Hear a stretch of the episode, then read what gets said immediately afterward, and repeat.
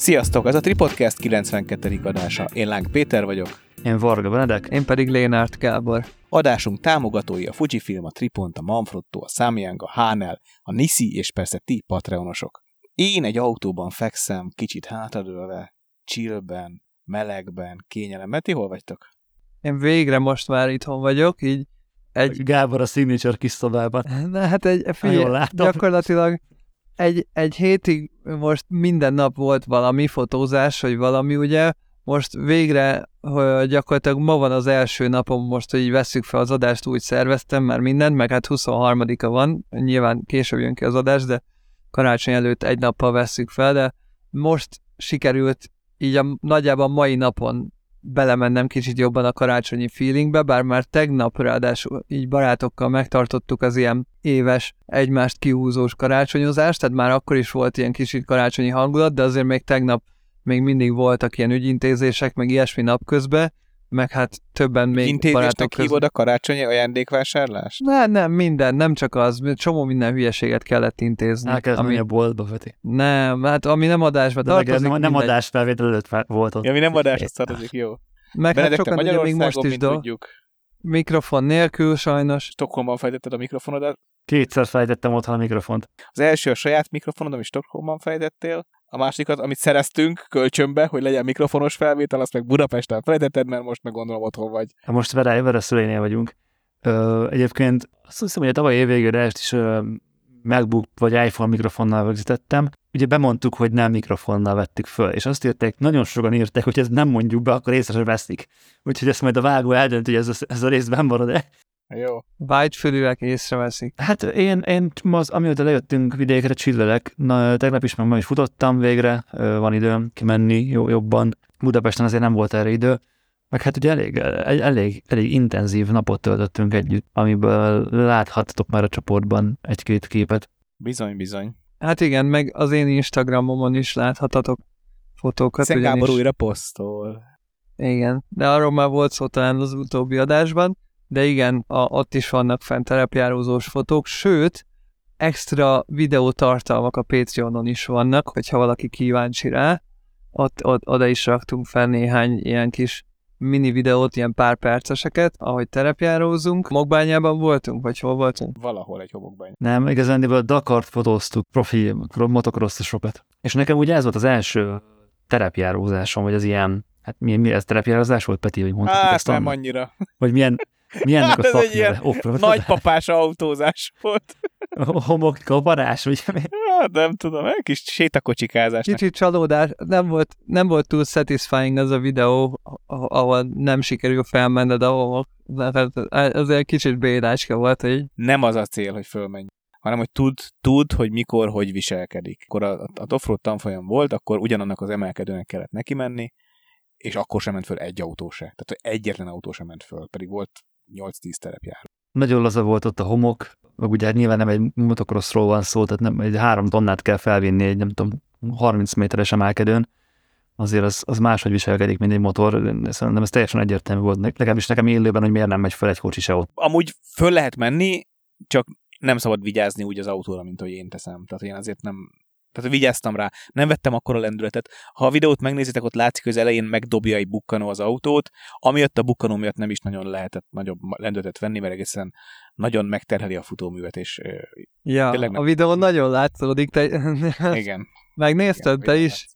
Az, persze, az persze, megnéztem. Megnéztem, megnéztem, hogy küld is át, Léci. Visszatérve a napra, ne, nekem tök-tök bejött ez a kis, kimegyünk kocsival a természetbe, megállunk, főzünk egy ebédet, közben fotózgatunk, el vagyunk, csillelünk, igazából nem csinálunk semmi komolyabb dolgot, el vagyunk, és az, az, az utolsó két órás kis sétakocsikázás, ott a szántóföldek között, az a kis, kis erdély utakon, hát az, az meg zseniális volt. Ugye pont a naplementét kaptuk el, vagy a naplementé aranyórában, majd a naplemente, aztán kék órában mentünk.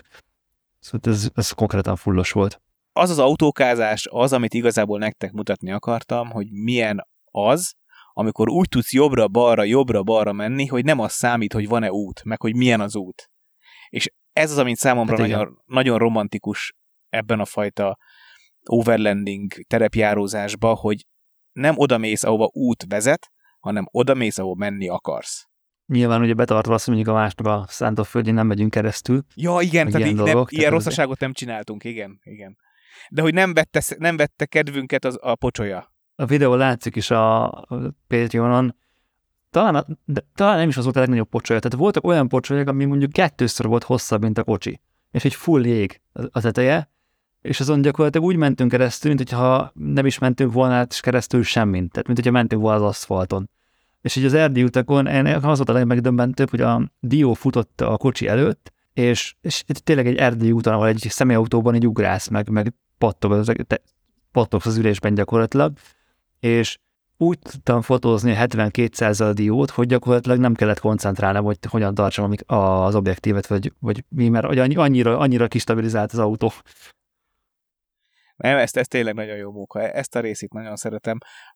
Az, a, tehát a pocsoly, nevezük pocsolyának akkor, ha majd elkezdtük, azért azt tudjátok, hogy nagyjából ilyen, hát ilyen háromszor, négyszer ilyen mély, az, az, az még úgy megoldható. És ugye az lett volna az igazán izgi, hogyha ennyire kicsit... Én szerettelek volna titeket elvinni egy kicsit ilyen extrém túrázás irányba, és, és rám is írt előző nap egy youtuber, aki, akit, akivel követjük egymást, és ilyen offroad oktató videókat rak föl, hogy van egy lighty túrája az napra, és akkor meghív minket, mert látta a posztomat, hogy, hogy útvonalat keresek és hát akkor mondhatok, hogy ez nem túl messze van, nem menjünk, és én ma eljöttem, eljöttem oda, reggel tízre kellett leérni Eger mellé, nagyjából 5-6 órán keresztül autóztunk, és végül az lett, hogy annyira kemény volt az erdei út, hogy vissza kellett fordulni. Tehát nagy nehezen megfordítottuk az összes autót, de úgy képzeljétek el, hogy 20 perc volt megfordulni.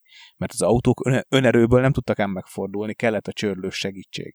Nagyon kemény volt. Én ilyen, ilyen, ilyen kemény De mi a sár miatt? Aha, annyira csúszott, képzeld el, hogy az autó megy fölfele, ugye elfogy az ereje, meg elfogy a lendület, nem tud fölfele menni, rálép a sofőr a fékre, és álló kerekekkel elkezd hátrafele csúszni az autó.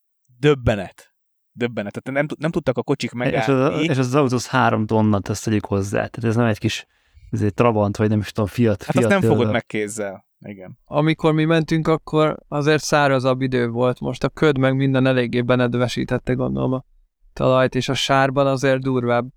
De nagyon jó, tehát nagyon élveztem, nagyon jó tapasztalat volt. Én igazából ezt annyira nem keresem, ezt az élményt, csak szerettem volna, ha van rutinom a terepjárózásban. Fontos, fontos tudni, hogy mire, hogyan reagáljon az ember, hiszen ez bármikor előfordult. Gondoljatok bele, Albániában, vagy bárhol autózom, és egyszer csak elkezd esni az eső, és esik három napon át. És sár lesz. Tehát az autó egészen máshogy viselkedik sárban, szárazon.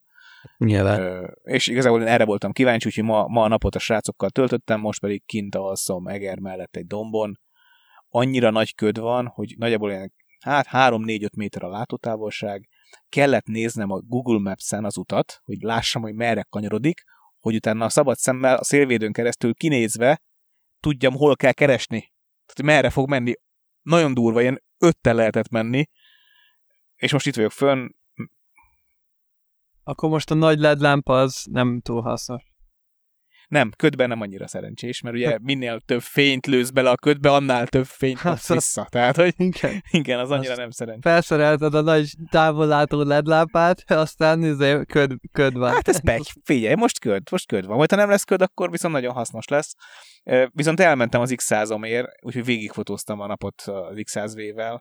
Ugye összetört Megjavították? Nemrég megjavították, úgy megkértem őket, hogy rakják már össze a karácsonyi szünet előtt, most elmennek nyilván a két ünnep között szünetre, és rakják össze nekem úgy, hogy legyen használható. Sajnos a kis fedél, a viewfindernek a fedele még mindig nem tud lemenni.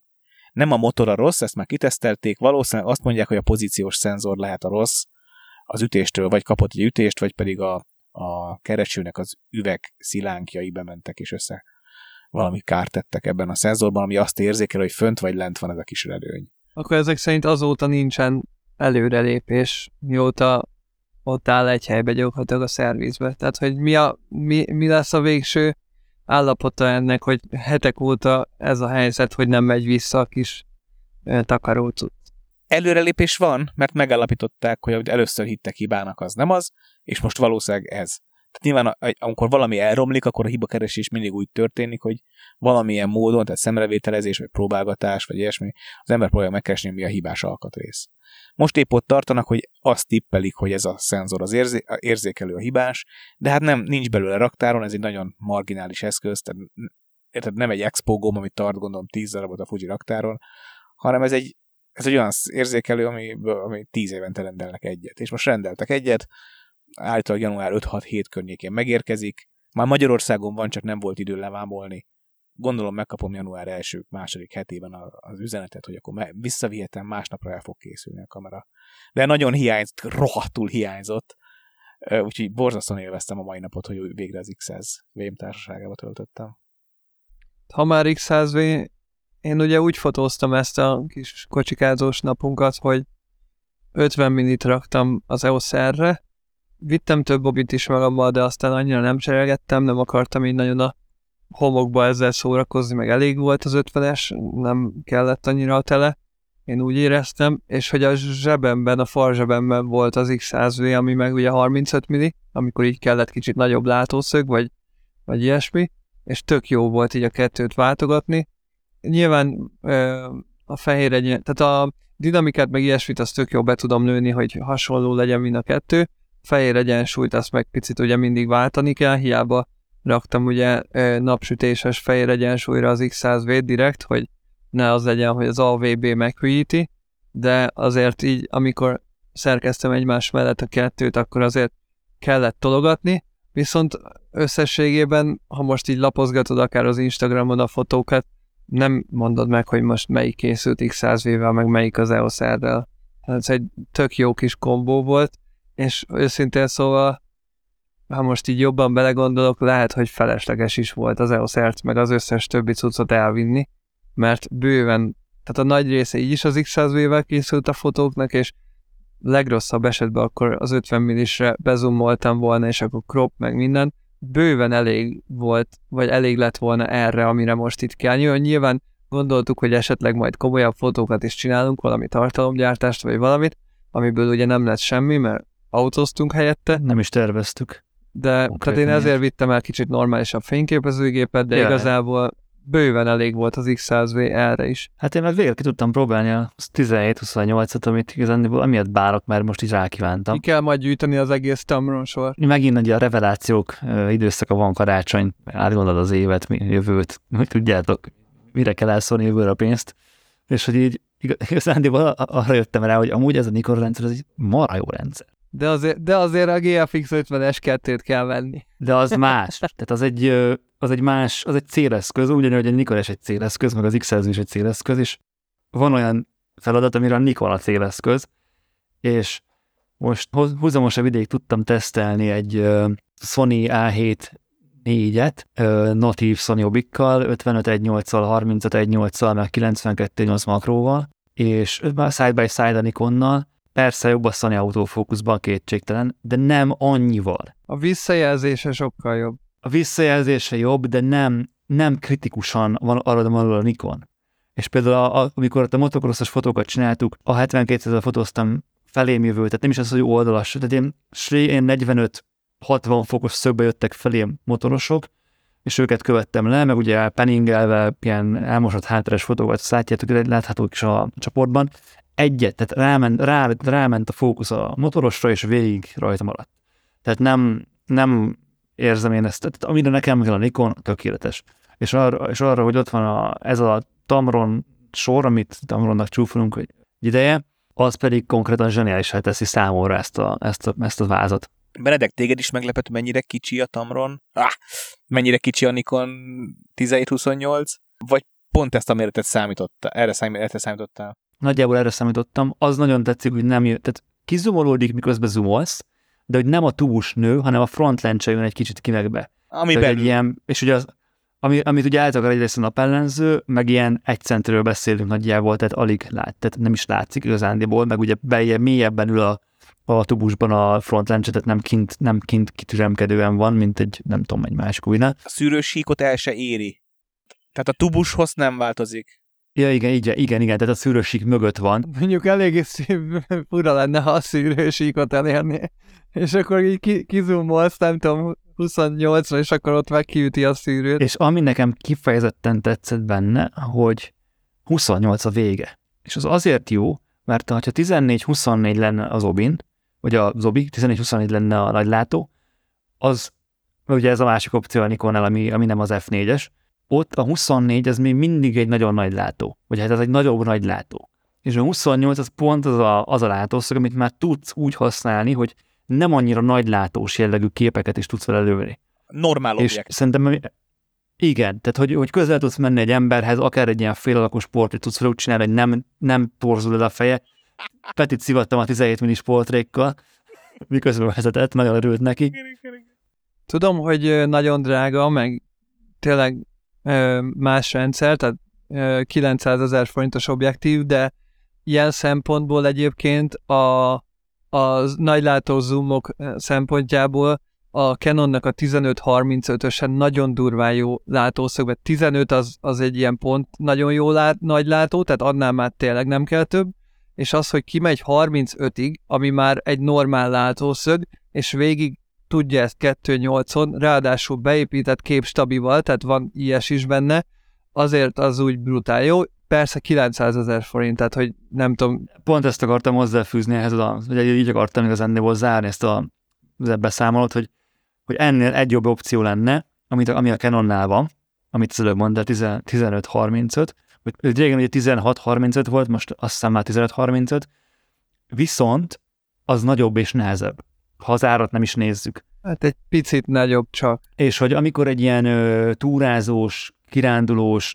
obiról van szó, amikor tényleg számít a súly. Tehát, hogy számít, meg a méret. És én örülök, hogy örülök, hogy 17-28-on, és a következő meg egy 28-75, tehát igazából nem is buksz rajta semmit, meg ugye full, tehát hogy nincs átfelés a két obi között, tehát meg tudod oldani bármivel, és obi meg tudod oldani. Nagyon toplistás lett most az obi. A másik obi, ami nagyon toplistás lett, az meg az 51.8. Fotóztál az 50-esemmel? Az, az lehet, hogy hamarosan. Én azzal nagyon sokat fotóztam. Nem, nem, nem, nem, a, nem a tiéddel fotóztam még konkrétan most, de a korábban sokat fotóztam. És ez egy olyan alapobi a Nikon z ami, ami szerintem tök sokat dobna a Nikon Z és az én kapcsolatomon Úgyhogy lehet, hogy rá fog menni. Az 50 mm, 50 mm az az egy fontos gyújtótávolság. Igen. Legyen, hát legyen ráadásul nekem az, a, az az alap, alap obim. Tehát ugye amikor bármit fotózok, akkor a Leica 50-essel fotózom. Ah, mert hogy az a, az, a, az a kedvenc látószögem gyakorlatilag 95%-ban az van bármelyik gépemen, és ö, sokszor van olyan, amikor tényleg azért jól jön az autofókusz. Tehát mondjuk egy ilyen egy ilyen szituban, amit, amit most ott csináltunk, persze meg tudtam volna oldani az 50-essel is, vagy az 50, manuális 50-essel is, de kényelmesebb sokkal. De arra meg nem jó a 28-75? Teljesen más a kép. Tudom, hogy más a kép, csak kény, kényelemben, akkor megint ott vagyunk, hogy Persze, igen, én is mindig ezt mondom, hogy kell a 35-50-85-ös obi, meg kell egy százas makró, meg kell ugye legalább kettő vagy három zoom, attól függ mennyi büdzséd van, kell a nagylátó, kell a közép, ugye a 24-70 környéke, meg kell a 7200 is mondjuk, és akkor ott vagy, hogy gyakorlatilag 7 darab obiról beszélünk, amit így optimalizálni azért nehéz, és akkor mindenkinek el kell döntenie, hogy akkor mondjuk, ha lemondasz a makróról, mert ott a 100 milli, akkor vehetsz 7200-at, vagy lemondasz a 7200-ról, és akkor a 100 milliset tud mak- ö, teleként funkcionálni, és akkor egyben van makróbid is, nagy látó az, az, az akkor esetleg lehet valami fényerős fix, és akkor nem kell zoomot venni helyette, de hogy így azért most érted például tök fura. Nem, én, én pont, arra, pont úgy gondolkozok ezen, hogy tehát mondjuk, hogyha most ide nem valószínű, hogy elhoztam volna az 50-est, hagyd lenne is.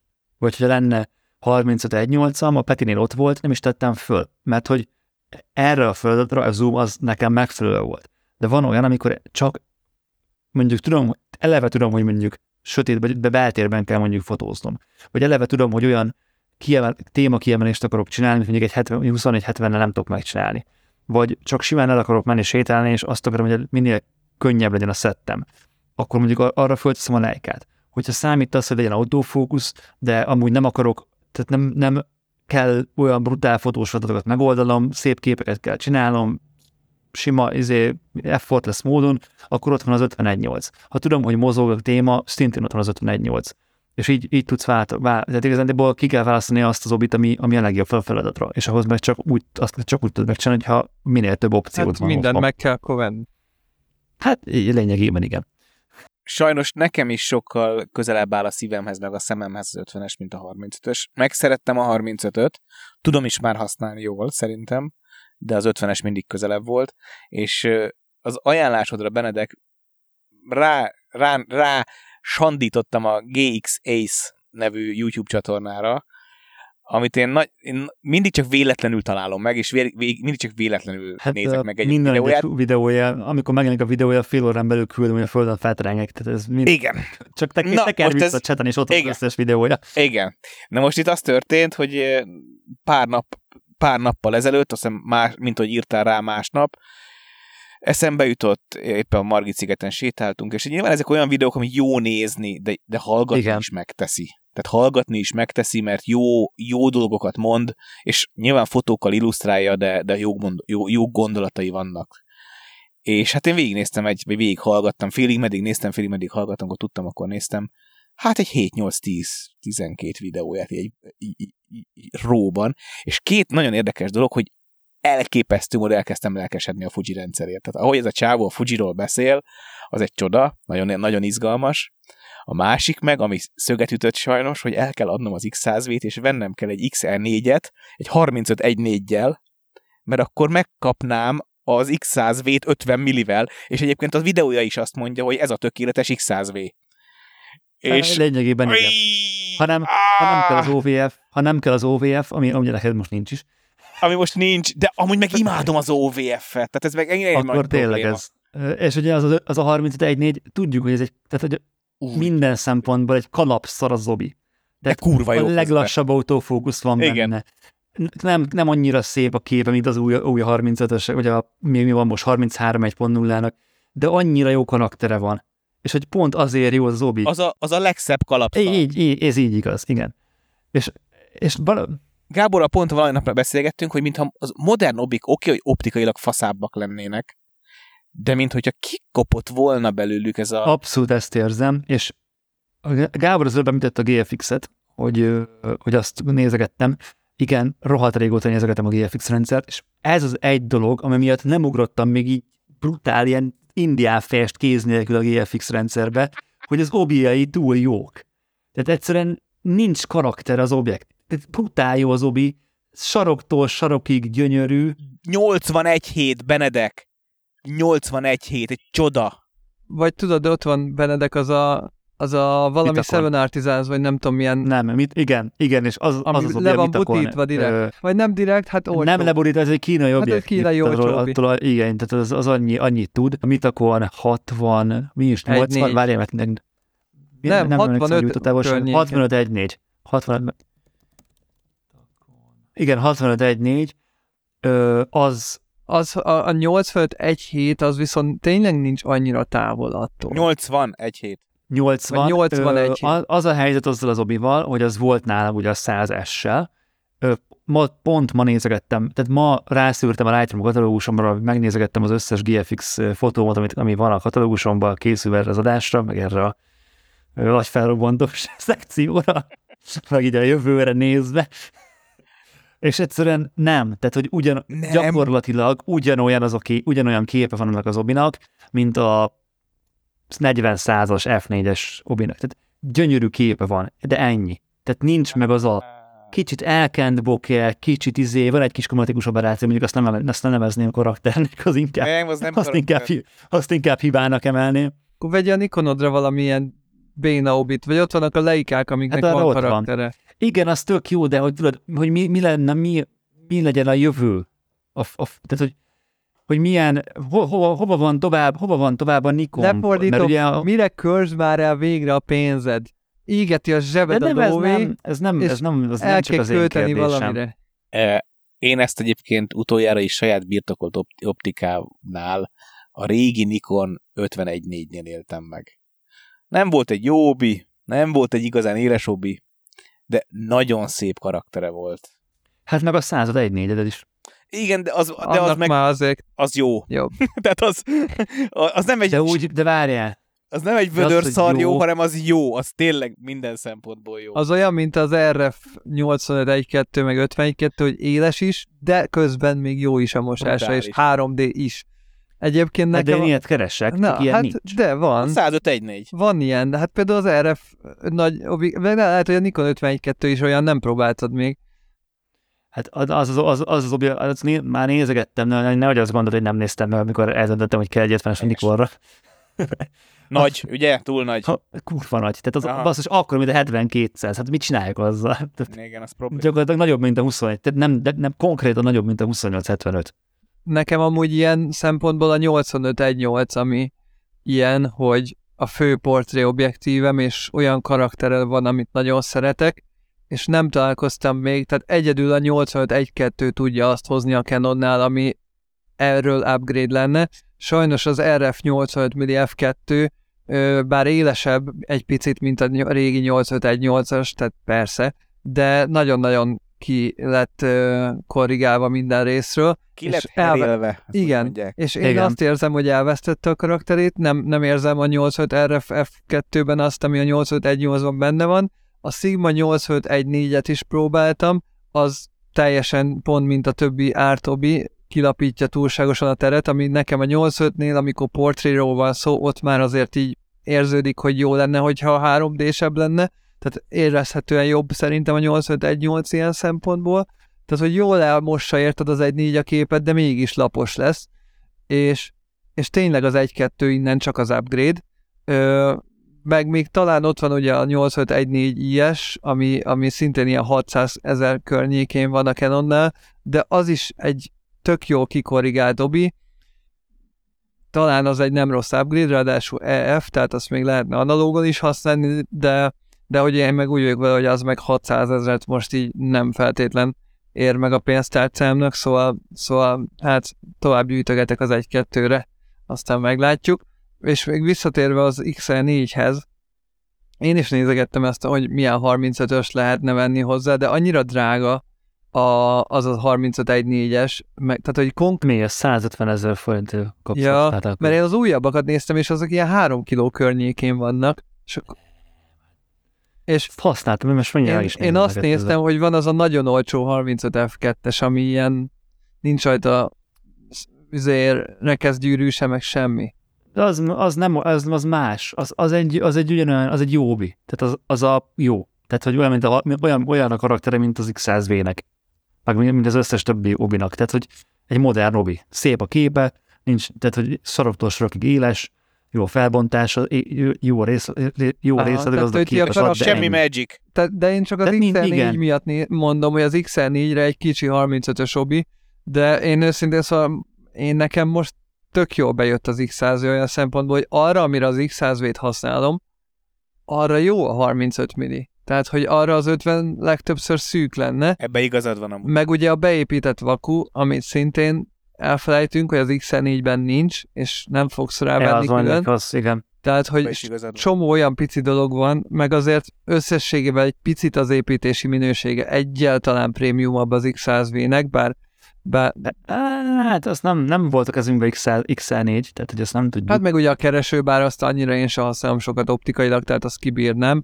Ö, majd egyszer lehet, hogy elkérjük a Fujitól az XL4-et kipróbálni, hogyha olyan ö, helyre megyünk, hogy össze tudjuk vetni az X100V-vel. Egyszer egy ilyen kis terepjárózás alkalmával majd lehet, hogy elkérjük. De Benedek mást is próbáltál ezen a kis ö, napunkon, nem csak 17-28-at, hanem a Super Small Rig Airplate-et is. Hát jó, próbáltam, ugye rátettük a gépemre, tehát hogy még, még a, a, úgy nem próbáltam ki, aminek ugye, amiért ugye kell az Airplate. Mit, Viszont, milyen, ö... mit javasolnál a Peak Design Anchor Link felhasználóknak, akik egy ilyen Airplate-et vásárolnak? Ezt ne fűzzék bele a azt nem tudom, ez, ez megint az, hogy egy, egy valahogyan le, megpróbálni leírni egy leírhatatlan dolgot. Na, van az elplét, és az a része az elplétnek, ami a fényképezőgép oldalára simul rá. Ugye, ami, ami hogyha elfordított 90 fokba a gépet, akkor ugye annál azzal tudod föltenni az arka, arka plétre Porsche módba a gépet. Azon a részen, a tetején van egy furat, ami felülről lefele, tehát függőleges irányból megy, megy keresztül ezen a részen, és hát én gondoltam, hogy milyen jó helye lesz ott a Peak Design kis ankornak. Hát ráerőltetni rá tudtam. Gyanús lehetett volna, hogy ugye rá kellett feszíteni, tehát hogy az, az nem, nem jutott eszembe, hogy az kiszedni majd nehezebb lesz, hát annyira lett nehezebb, hogy bicskával kellett levágni. De miért kellett leszedni? Hogy... Nem tudott maradni örökre, és használod úgy? Mint... Az a, baj, az a baj, hogy mivel nem, tehát annyira szorosan ment rá, nem marad hely a be, bekattintásnak. Ha, még ha be is tudod kattintani, a, a műanyag része a pártnak, az folyamatosan azért az elpléthez. Tehát gyakorlatilag az így nem jó. Meg ezenében nem is jó az a hely ott, tehát hogy nem is kellett volna oda föltenni, nem mindegy. Egy ankorling bánta. De amúgy kicsit féltem az elpléttől, hogy majd így nehéz lesz tőle a gép, meg nagy lesz, meg bárki lesz, de hogy amióta odaadtad Peti, vagy amióta lebizniszeltük, azóta rajta van, és eszembe nem jutott, hogy le kéne venni róla. Úgyhogy tök jó, úgyhogy kösz ha már, ha már elplét, ugye beszéltük korábban, hogy vannak bizonyos állványfejek, amire ugye csak elplétben, vagy elplétként lehet rárakni ugye a gépet, hogyha portréüzemmódban akarod használni, tehát hogy elpléttel, mert másképp ugye kicsit bonyi. Hogy tetszett a fogaskerekes fej? Az igen, tehát hogy ez, ez még, még, még, ha nem stúdiófotós vagy is jó. Tehát, hogy nekem a, nyilván, nyilván nem túráznék vele, mondjuk az hozzáteszem, mert ugye nagy, tehát nagy, meg nehéz, de nagyon, nagyon jól lehet precízen állítani ö, bármit, és nekem ugye az kifejezetten tetszik, hogy, ö, hogy nem kell, me, tehát hogy igazán nem kell meglazítani ahhoz, hogy tudja állítani. Ugye még egy gömbfejet, vagy egy 3D fejet, ugye teljesen, gyakorlatilag teljesen ki kell lazítani, oké, okay, van rajta friction control, de akkor is ki kell lazítani, és legtöbb esetben ö, ha kilazítod, akkor gyakorlatilag bukod a kompozíciót, mert így lebillen a gép, vagy ugye kezeddel hiába támasztasz alá, elmozgatod, nulláról, kezd, nulláról kezded gyakorlatilag a kompozíciót. Ezzel meg ugye nagyon finoman tudsz hozzá, hozzá Ez nyúlni. mindig meg van húzva. És hát ha nem is ez, de valami hasonlót majd egyszer lehet. Mert att, nyilván attól is függ, hogy milyen, mennyire fogok állványról fotózgatni a jövőben, mennyire lesz ez nekem kritikus, Ö, amúgy a nagy magnézium gömbfél Manfrottónál egyébként az nagyon jó, tehát ez például sokkal jobb, mint mondjuk egy B-free fej.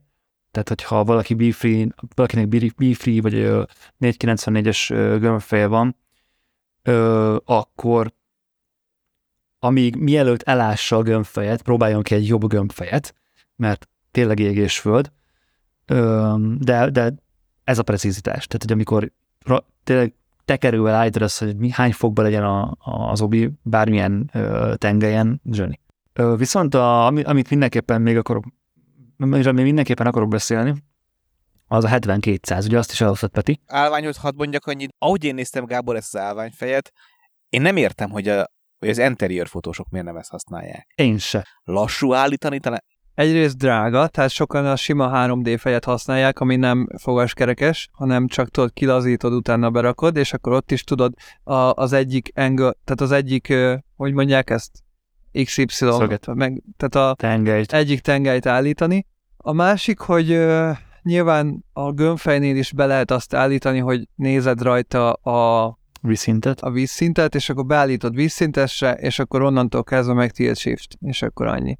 Tehát, hogyha, hogyha most szigorúan nézzük. A harmadik pedig, hogy a komoly interior fotósok bizony használják, a nem komolyak, tehát ö, a, a, akik mondjuk a, az ingatlan.com-ra vagy bármire fotóznak, most csak nem biztos, hogy pont az ingatlan.com, de bármilyen ingatlan eladós ö, helyre fotóznak, tudod, hogy így gyorsan, kevés pénzért be kell fotózni csak így a szobát, akár kézből, nagylátóval, na azok, azoknak nyilván ez overkill, meg nem szükséges, meg ott nincsen, nem tudom, vakua, fényfestés, meg ilyesmi, hanem gyakorlatilag hosszú záridővel meglövött 17 millin a szobát, aztán hello. Én azért nem értem ezt, mert egy 3D fej nem, nem jelentősen olcsóbb. És gyakorlatilag a saját munkádat gyorsítod és könnyíted meg egy ilyen fejjel, hogyha interior fotós vagy akár, vagy bármilyen fotós vagy, ahol, ahol tényleg számít a precizitás. Annyival más használni ezt a fejet, mint a Hát, tehát ami, ami, amit a kilazítós fejeket legyen, az 3D Igen. fej, hogy az ilyen elmond. Tehát, hogy amíg nem próbálod ki, igazából is tudod, nem is nagyon érzed, hogy miről beszélünk. És brutál kényelmes. És gyakorlatilag óriási mennyiségű frusztrációt vesz le a válladról az, hogy tekersz egy tárcsát, vagy egy nem is egy tárcsát, egy ilyen kis kort, és így arrébb megy, az, arrébb megy a, fény, a kompozíció, anélkül, hogy bármi más csinálná. Igen, tehát az, hogy nincs kilazítás, az a jó. Hát meg aki szereti a, a mechanikai finomság szépségét, az minden egyes kis állításnál egy apró orgazmust átér, mert annyira szépen, annyira szépen mozognak azok a kis állító bütykök, meg annyira szépen mozog a kamera, nekem semmi szükségem rá tényleg, de, de csodálni tudom, nagyon tetszett. Remélem, hogy egyszer annyira állványfotós leszek, hogy meg tudom magamnak indokolni az Arca Cube-ot, amiről a múltkori beszéltünk. Hát igen, az is. Nagyon, nagyon-nagyon kíváncsi vagyok, hogy az, az, az még mennyivel jobb ennél. Ja, ja, ja. De térjünk vissza kicsit az objektívekre, még Peti nálad volt a 7200 és ugye az és 7200, amit végre így ki tudtam próbálni, brutál jó, nyilván, Ö, tök szép a képe, blablabla. viszont egy, egy gondolat fogalmazott, fogalmazott meg bennem, igen, és hogy annyira remélem, hogy a Nikon kiadja ennek a Tamron verzióját is, ugye idézőből a Tamron verzióját is, és legyen az mondjuk 75-180, vagy 70-180, tök mindegy, nem is kell a 200, legyen elég nekem a 180 is, csak legyen kicsi. És a, legyen köbö akkor, mint a 28-75, és akkor az egy tökéletes uh. hármas szet lesz nekem. Igen. Hát nézd meg a jelenleg létező Tamron 75-180-nak a méretét, mivel a többi... Az nem feltétlen mérvadó, nagyjából egyébként jó, persze a közelítés az oké, okay, de... Hát arányaiban a többi is akkora. De, de azért ugye a tubus az nem ugyanaz. Tudom, de arányaiban a többi Tamron is akkora, mint a, ami Nikonból megjelent. Most Benedek, ez annyira egy kívánatos, vagy annyira egy szép kívánság, vagy egy jó kívánság, hogyha megjelenne az objektív, akkor nagyon jó esélye lecserélném a 70-200-280-at egy 75 180-ra, mert az, hogy 180 vagy 200, édes mindegy tényleg. Az édes Viszont mindegy. az, hogy az, hogy két kilót cipelsz, vagy egyet, vagy hogy befére egy hát, átlagosabb... Az, egy kilót vagy felet. Hát azt nem tudjuk, hogy meglátjuk. Meg hogy befére egy átlagos fotós táskába, vagy kell ez a rohadt nagy tok hozzá külön pluszba. Ez az, ami nagyon sokat számít. Nekem, az, tehát az én életemben. Igen, nekem is, nekem is abszolút. És, és egyébként az az igazság, hogy itt van ez a sor a Nikonnak, ez a 17, 28, 28, 75, meg ez most legyen, legyen 70, 180, hogy én nem ér, vagy hát nyilván el tudom képzelni, hogy miért van létjogosultsága a többinek. De hogy amúgy miért van létjogosultsága a többinek? Azért, mert azok a klasszikus Nikon objektívek ezek. Meg... Pró- próbáltuk, ugye amikor kim voltunk nálam Stockholmban, ott volt egy Nikon 2475, vagy 2470, 28, ugye a S, izé, a, a 24-70, és hogy ez az obi, a 2575 jobb volt annál az obi. Benedek, elmondom, mi a létjogosultsága. Akinek kell a 24 mm, meg akinek kell a 200 mm. Ennyi. De a 24 mm ott van a 17-28-ba. Jó, de valaki csak megveszi a Nikon 24-70-et, és nem vesz alá semmit. És megveszi fölé a 7200-at, és cseh. Hát például egy riportfotós egy 24-70-nel tök jól el van, és a 28-70 az lehet, hogy az lehet, hogy az sőt, meg biztos, hogy szűk. Az. Hát emlékszel, hogy én, a Gábor kérdezett tőlem, hogy a 20 miért nem elég nekem, és nem elég a 20, mert, mert ezeknél a konferenciáknál, akkor ahogy én fotózok, tipikusan nagyon sokszor olyan szűk terembe, és kell a nagyobb látószög, és én nem akarok panorámát. De, de ott meg a 24 se elég, tehát oda meg mindenképp kell valami nagy látó alá. Tehát ez mindegy, Azért értem, mondom, hogy nekem konkrétan kell. kell, de egy riportfotós, egy 24-70-nel, egy sajtótájékoztatón simán el van. Ja, azt, azt mondjuk ezt, igen meg nem akar harmadik obit vinni magával, nem akar 17-28-at, vagy, vagy fixet, meg semmit, két vázat visz, egyik oldalán lóg a 24-70, másik oldalán lóg a 7200, és megoldja abból a fotót. Igen. Jó, nekem is ezek az érveim, tehát hogy abszolút értem, hogy miért, miért van 24-70, csak hogy így tényleg nagyon jó. Tehát, hogy, és az 17-28 meg, meg szintén. Kedvenc szavunk a superiorabb jut eszembe, hogy lehet ám, hogy... Hát az az S, nem? Azt jelenti az S. Igen, igen, de hogyha lehet, hogy a, hogyha a teljes képmezőt tudományosan kiértékeled egy, egy 7200 S-line esetében, meg egy tegyük föl, akkor hogy létezik majd a, 20, a 75 180 esetében, lehet, hogy a vonalélesség pár, meg a torzítás, meg a fallout, meg ezekben technikai értelemben azért azért jobb lesz a 7200 2.8S. Valami biztos. Hát, és hogyha ezek, és ez mind számít, akkor nyilván ott az opció, és meg tudod venni. Így van. Meg például, ha jól látom, és javítsatok ki, ha nem, Már csak megnézem most már. Peti, tudsz lámpát csinálni a fejedre közbe? Az a baj, hogy kialudt, kialudt a lámpikóm, de akkor intézek lámpát, amíg Gábor nyomkorászik. Engem is zavarom. Na, csináltam fényt. Na, hogy nem csak az lehet, hogy élesebb a 7200, de ami nagyon nagy hátránya a Tamron 70-180-nak, hogy nincsen benne képstabi. És egy 7200-nál az már azért elég jól jön. Nyilván nem tudjuk, hogy mennyit fog meg a Nikonnak a szenzorstabia egy ilyen esetben, hogyha ki van kapcsolva a, az objektívnek a stabia, de öt, biztos, öt hogy... Stop, nem? Hát jó, de 200 milli nem tudom, hogy hogy viselkedik. Nem próbáltam még soha, ezért nem merem Én mondani. Az biztos, hogy az optikával együtt az, az, az brutál jó, és hogyha nincs képstabil, akkor biztos, hogy nehezebb. Csak ennyi, hogy a 70-180-ban nincs stabil, nyilván az emiatt is lehet, hogy majd olcsóbb lesz. De a, de a 24-70-ben sincs stabil. Így van, Na, hát, de a 72-ban van. Igen, csak hogy a, hogyha 28-75, 21-70. Igen, igen, igen, igen. A 24-70-ben nincs. Ott nincs, így van. Ott a 24 milli, ami elő. Tök jó volt a kis hétvégén, mert így még mélyebben tudtam kerülni, még mélyebbre tudtam kerülni komba, hála Istennek újra. Jó az a, jó az a kis kirándulós szett szerintem, ami, ami majd így lesz előbb vagy utóbb. Szerkesztőként a vágószobából szólok hozzátok, az elkövetkező 9 percet csak abban az esetben hallgassátok meg, hogyha nem vártátok 13 éven át, tűkön ülve az Avatar folytatását, az Avatar 2-t, mert most 9 percen keresztül a filmes élményeinkről fogunk mesélni, igazából nem spoilerezünk, de befolyásolhat a filmélményben, és úgy gondoltam, ezt fontos lehet elmondani, úgyhogy ha vártátok az Avatar 2-t, és most készültök megnézni, és még nem láttátok, ungorjátok át az elkövetkező körülbelül 9 percet, utána a HDR fotózásról fogunk beszélni, így könnyen megtaláljátok. Egyrészt nagyjából 9 perc, és ha HDR a téma, akkor az avatárt megúsztátok. További jó szórakozást! Örülök azért, hogy nem akadtunk el, mert így legalább akkor időben odaértünk a moziba, megnézni az Avatar második én, részét. Lehet, hogy jobb én lett. inkább elakadtam Egyébként volna. Basszus. szerintem jobb lett volna elakadni, és egy kis kalandot átélni, mint az Avatar 2-t. Legközelebb jobban igyekezz, Peti, létsz.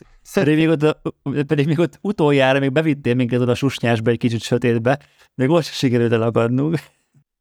És az a durva, hogy még csak spoilereznünk sem kell a filmből ahhoz, nem, le, nem lehet. Nem lehet. Na igen, ezt, ezt kerestem, ezt a kifejezést kerestem, hogy nem is tudunk, ha akarunk se spoilerezni. Igazából mindent láthatok az egyben. Igen, igen, igen. Az egy az egyben. De, de nem, tehát, hogy nekem, nekem az volt vele bajom, hogy állítólag ugye ezt megtudtam tőletek meg az autóból odafele, hogy Cameron nagyon jó folytatásokban. Na most ezt, ezt vagy nem ő írta, vagy nem de tudom, mi történt az elmúlt, hát, az elmúlt évek alatt, de hogy az ennél szarabb második részt nagyon ritkán látok. Tehát egy annyira jelentéktelen volt a sztori. Cameron hát, tudod, hol romlott el a folytatásokban? A Titanicnál szerintem. Mert ott ugye nem csinálhatott folytatást, és ja? lejött, lejött róla. Kész. Bár, bár egyébként, könyörgöm, nézzétek meg a YouTube-on, van egy fake trailer a Titanic 2-ről. Tehát a film maga nem létezik, de van egy fake trailer, nagyon jó, imádom. A Capriónak a filmjei van össze. Újra, újraéled. Újraélesztik, kurva jó, imádom, nagyon jó. Jaj, de jó, én nagy Titanic rajongó vagyok amúgy. Tehát, amúgy a Titanic az rohadt jó ezt. film. De Persze. én alapból mondhatjuk azt is, hogy James Cameron rajongók is vagyunk, mert az összes eddigi filmje tök jó volt. És az Avatar 2, hát mondhatjuk azt, hogy... Szerintem a Nope jobb volt. Szerintem jobb volt a Nope. Határeset. Szerintem jobb, a, sztor- a sztori az, szerintem a sztori az sokkal jobb volt a Nope-nak, mint ennek. Jó, amúgy az igaz. Az igaz, hogy a sztoria jobb volt. Képileg is szerintem jobb volt, bár az mondjuk így van. Ha, ha szereted a videójátékokban az átvezető videókat, akkor ez nagyon fog tetszeni neked. Akkor gyakorlatilag egy három és fél órás videójáték, át, videójáték átvezető videót tudsz megtekinteni. Hát te mondtad bele, hogy te szoktad nézni a YouTube-on a végigjátszásokat, az kb. olyan volt. De, de, azt, de én is így is jöttem ki a moziból, én is, meg, utána beszélgettünk. Ez, ez volt az első gondolatom, az Avatar 2 olyan, mint hogy egy három és fél órás videójátékot néztem volna a moziban. És sz- szerintem a 3D az konkrétan elszarja, tehát én többet nem fog 3D-s moziból beülni, az fix. Igen, ezt nem kell erőltetni sajnos. Ne, engem, engem, engem zavar. Tehát engem rettenetesen zavar, egyáltalán nem ad hozzá, és én, én, és én kristálytisztán emlékszem rá, hogy amikor az Avatar egyet láttam, nyilván ott is ugye 3D-ben, ugyanezt éreztem, hogy ja, jól nézett ki, a sztoria az jó, az, az a sztoria jó volt, de hogy a 3D elrontotta nekem a képi világot, és amikor megnéztem otthon tévén két ben később, teljesen más élményem volt, és sokkal jobb élményt kaptam, sokkal, tehát gyakorlatilag a képi világ az sokkal szebb lett, mert láttam a képet. Azért, mert a fényelés az elveszik sajnos a, Igen. a 3D szemüveg miatt, mert annyit lesötétít a szemüveg, én néztem, hogy talán még picit színezett is egyébként, tehát hogy, hogy sokkal szebb volt szemüveg nélkül, hogyha tudod így 3D-ből néha így kikacsingalsz, hogy itt a szemedet kicsit izé, ja, meg, ja. meg igaz, tehát hogy bármilyen szemüveget megigazítod, leveszed, akkor így látszódott, hogy basszus mennyivel világosabb, mennyivel gazdagabb, mennyivel ö, jobb lenne, hogyha nem le, lenne rajtunk ez a szemüveg, és sajnos ugye ezt a ezt nem kompenzálja a vetítés, tehát nincs a fényerő felhozva, meg nincsen akár korrigálva a szemüveghez képest a, a, a filmnek a vetítése, az egyébként még lehet, hogy tök jó lenne, de így is egyébként én is azt érzem, hogy az első pár jelenet, mint minden 3D filmnél, az elején, amikor a szemed hozzá kezd szokni, ugye, ott még, ott még újdonság hatású, és akkor ott még beszarsz, hogy úristen, milyen jó a 3D, de ez nagyjából 10 perc után így elmúlik, és utána már zavaró. És nekem is az Avatar első része sokkal jobban tetszett két D-ben. Úgy tudnám megfogalmazni, a, hogy mi bajom a 3D-vel, hogy amikor moziba ülök be, akkor nem, azt, nem úgy akarok látni, mint a valóság. Tehát akkor egy megkomponált képet akarok látni, és egy megkomponált kép az egy kétdés kép. Mert ott tud kijönni az objektív, ott tud kijönni az, hogy hova helyezi el a karaktert az ember, milyen fények vannak benne, mi a mozgás, stb. stb. És ez 3D-ben nekem nem működik, mert mert nem így lát. Tehát, hogy nem akarok úgy látni a moziban, mint az a való életben. És amikor ezt, ezt levesszük, ezt a 3 d a moziról, akkor tudod élvezni a képet, úgy, mint egy alkotást, és nekem az hozzátartozik a mozihoz, és meg fogom, egyébként meg fogom nézni két d ben a, az Avatar 2 ha kijön. Nem moziban nem fogok ért elmenni, de hogyha, hogyha kijön ö, bárhol, akkor megnézem. Ö, én is nagyon kíváncsi vagyok, hogy úgy milyen élmény lesz. Online filmeken. Na igen, ö, 7-20 p Nagy, nagyjából, igen, igen, na, nagy, és reklámokkal. Na, én pont ezt akartam még megfogalmazni Benedek, amit te mondtál, hogy én azt érzem, hogy az operatív munka, a kompozíciós csodája, Kuka. Konkrétan az kuka. elvész. Az úgy, hogy van elvész, és, és szó, nyilván most már 92. adásnál járunk, biztosan esett már arról szó, hogy mennyire fontos a fotózásban a válogatás, és mennyire fontos az a tudatos on-field, a helyszínen lévő döntés, hogy ezt ebből a perspektívával fotózom meg, mert így akarom megfotózni. És ettől lesz jó a fotó, ettől lesz jó a film, és valahogy az, a, a 3D ezt, ezt, ahogy mondod, egyszerűen megfogalmazva, és kár is tovább húzni, ezt kukásítja tényleg. E, elvész. E, ne, ne. Most meséltem nektek az előző adásban a 8 hegy című filmet, ez egy művész film, szépen van fotografálva. Végig csodálattal néztem a filmet. Még most megnéztem a Trollt is a Netflixen, ami egy norvég gagyiság, de kurva aranyos gagyiság. Az a, a nagyon fontos, ha nézitek, a végére be kell rugni, és különben, különben nem lesz értelmes a film. És mi az ivós játék? Tudsz javasolni valami ivós játékot? Gyakorlatilag percenként így, percenként így el, akkor lesz jó. ez a film nekem is az, hogy működik. amikor megjelenik a troll, akkor kell lehúzni. Nem, nem, nem, az már késő. Akkor azt már akkor elcseszted. A lényeg, a lényeg, hogy ott is ott például a szép tájak vitték el. Tehát végig tudtam nyönyörködni a szép tájakban, amikor a film gagyi volt. De az Avatar 2-nél ráadásul Gábor mondta, hogy, hogy, Max, hogy, hogy a szemet is zavarja. Szerintem itt a három órás játékidő is ö, probléma, meg egész egyszerűen nekem lehet, hogy már nem annyira jó a szemem, ez is biztos benne van, de én, én, én elfáradtam a végére, konkrétan agyban. Én is, én is, én is. De tényleg gyakorlatilag ebből, az, ebből a filmből mondjuk ilyen jó 40 percet szerintem ki lehetett volna vágni lass, lassú navi portadék ö, szép zenére. Én erről ö, olyat olvastam, hogy valaki azt írta, hogy sok ér, jeleneten érződik, hogy túlságosan meg lett vágva, és tuti lesz belőle egy 250 perces kameran rendezői verzió, mert hogy sok jelenetnél még így is látszik, hogy össze lett csalpa, meg izé. Hát... Na, hogyha lesz ilyen, akkor megígérem neked itt most Gábor, meg a hallgató, meg Peti neked is, hogy ha lesz ilyen, akkor azt fogom megnézni kettődében. Jó, legyen így.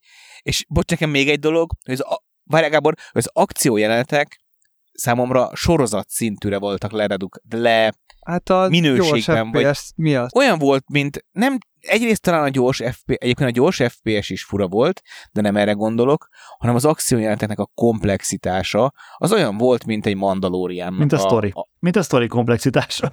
Ja, mondjuk, mint ezt, igen. Tehát nem lógott ki, legalább igen, tudatos harmóniában. Az a durva, hogy én is most, hogy tényleg így beszéltük akkor is, hogy olyan, mint hogyha a fele filmet nem láttam volna, mert annyi részlet elveszik úgy, hogy a 3D-vel valahogy így koncentrálja az agyadat. Kettő olyan az ittszert hagytak ki szerintem, tehát ott volt a, a, a kisgyerek, a Spider, hogy annak, ő mi az Isten, miért van ott? Ja. Ki az, aki Nagyon rossz, hogy igen. miért van ott? Tehát, hogy annyi, annyi mindent lehetett volna beletenni, és hogy így mi a konfliktus? Majd a, két, majd a 250 órásban. Mindegy, ne, ne, hagyjuk is, ne, ne is beszéljünk a spoilerről. Ennyi pontosan elég volt róla. Annyit még hozzátennék, hogy viszont a víz szimuláció az brutál. Jó. Nyilván persze, oké, okay, csak hát amire felhasználták ezt a víz szimulációt, az lehetett volna jobb. És hát akkor igen. Szebb lett, akkor boldogabbak lennénk. Igen, egyébként most azon gondolkodtam még, hogy valaha szerintetek, ha nem a VR szemüvegen keresztül nézzük majd a mozit, hanem marad ez a hagyományos mozi, akkor el lehet-e érni azt, hogy ez a, amit a 3D el akar érni, ugye, hogy élethűség, meg, meg úgy érezt, hogy ott vagy a, abban a környezetben. Gábor, szerintem amióta létezik a mozi, ez el van érve. De nem azt mondom, hanem hogy, hogy én azt érzem, hogy a há, há, há, három... Tehát, de nem. Én tehát... úgy szoktam érezni magam filmérés közben, mint hogy ott lennék a történetben. És mi vonz be? A story. De ne, nem azt érzem, mintha egy erdőben lennék, érted? De, de, én úgy érzem. De ahhoz, Gábor, ki kell menni az erdőbe, én most pont úgy érzem magam, mintha egy erdőben lennék. Jó, oké, okay, nem, te egy olvas, amikor, egy, amikor egy könyvet olvasok, egy, egy, egy regényt olvasok, akkor én úgy érzem, hogy ott vagyok a főhőssel a sztoriban. Igen. Tehát, hogy ez nem ezen fog múlni, hogy most 3D vagy nem 3D. Ha jó a sztori, akkor be fog vonni. Az összes dét behozhatod. Nem, nem attól fogod átélni, hanem hogy jó a történet, hogy tudsz kötődni a szereplőkhöz, hogy, hogy, hogy ott vagy Rómában, ha éppen Rómában zaj, zajlik az esemény. És nem kell az orrodba fújni a pizza illatát. Ha az úgy van megmutatva, akkor érzed. Na de erről beszélek, hogy tök durva egyébként, hogy az a célja a 3D-nek, hogy more immerse legyen, és mégis jobban kivel. Pont, hogy Így van, tehát Igen. pont az ellenkező hatást érte Oké, okay, kérdezem, HDR fotó nagyobb spektrumot mutat meg a fotóból, tehát nagyobb dinamikát mutat meg, több szín mutat meg, jobb lesz? Hát, ja, nem. Ez a durva, hogy nem. De, de várjál, Peti, az, de, az már, de várjál, tehát kétfajta HDR van a fotóban. Van ugye a 2010-2012-es Flickr HDR. A Flickr HDR. Az, az szerintem persze ezt mondják, hogy ezt szeretné. Én azt egy ilyen ecsetnek hívnám, tehát hogy egy, az egy eszköz, egy művészeti eszköz, ami szar. Ö, tehát, hogy ö, tehát nincs, jó, nyilván lehet, lehet jól is használni, ö, persze mindenkinek a HDR-ről a gics parádé jut szébe, viszont a 2020-as HDR, a High Dynamic Range, ami ugye van a videóban is, és ugye a Netflix, stb. stb.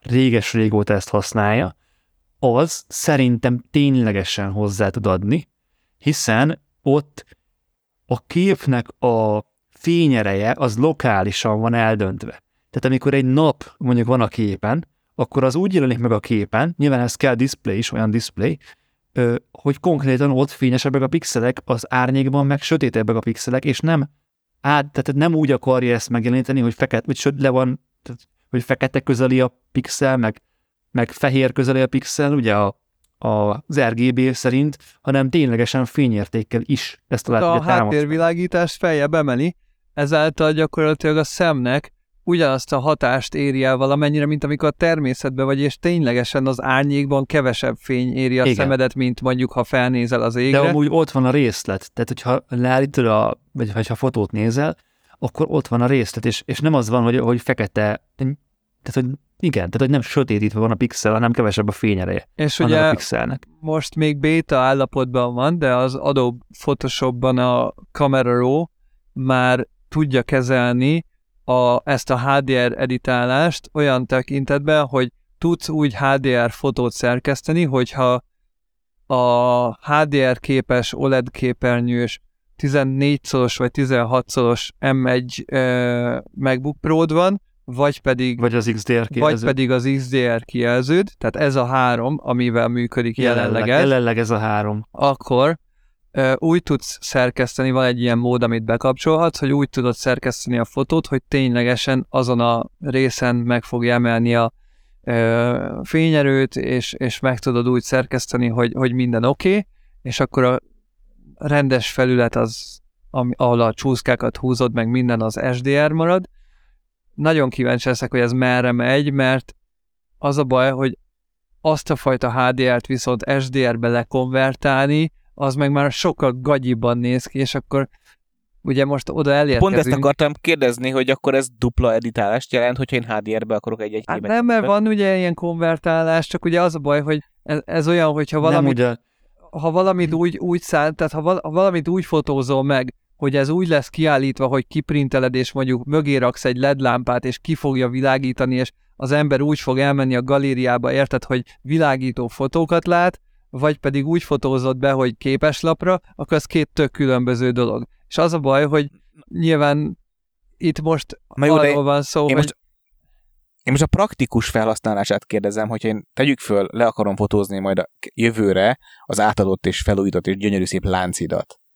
És na, HDR-be fotózom meg, tehát azt a technik úgy, úgy fotózom meg, hogy ez majd faszán HDR kijelzőn, az új Photoshopban HDR kijelzős embereknek tök jó lesz.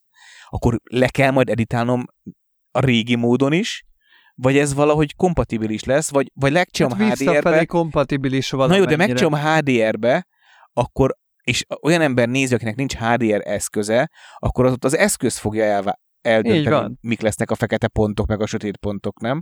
Hát igen. igen, ez, egyébként ez most is így van, tehát a Netflixen is így van, hogyha nincs HDR-edi tévéd, vagy HDR képes tévéd, Aha. akkor simán az SDR verziót látod. Tehát van egy ilyen, be, be tudja, tehát van egy ilyen autó, nem is konverziónak hív, nem is tudom, hogy ez milyen, milyen, milyenre jó szó, tehát meg, meg, tud, meg, megjeleníthető a HDR videó per fotó SDR kijelzőn is. Ö, ami jó, hogy nem kell, a, tehát a maga a fotózás az nem speciális ettől.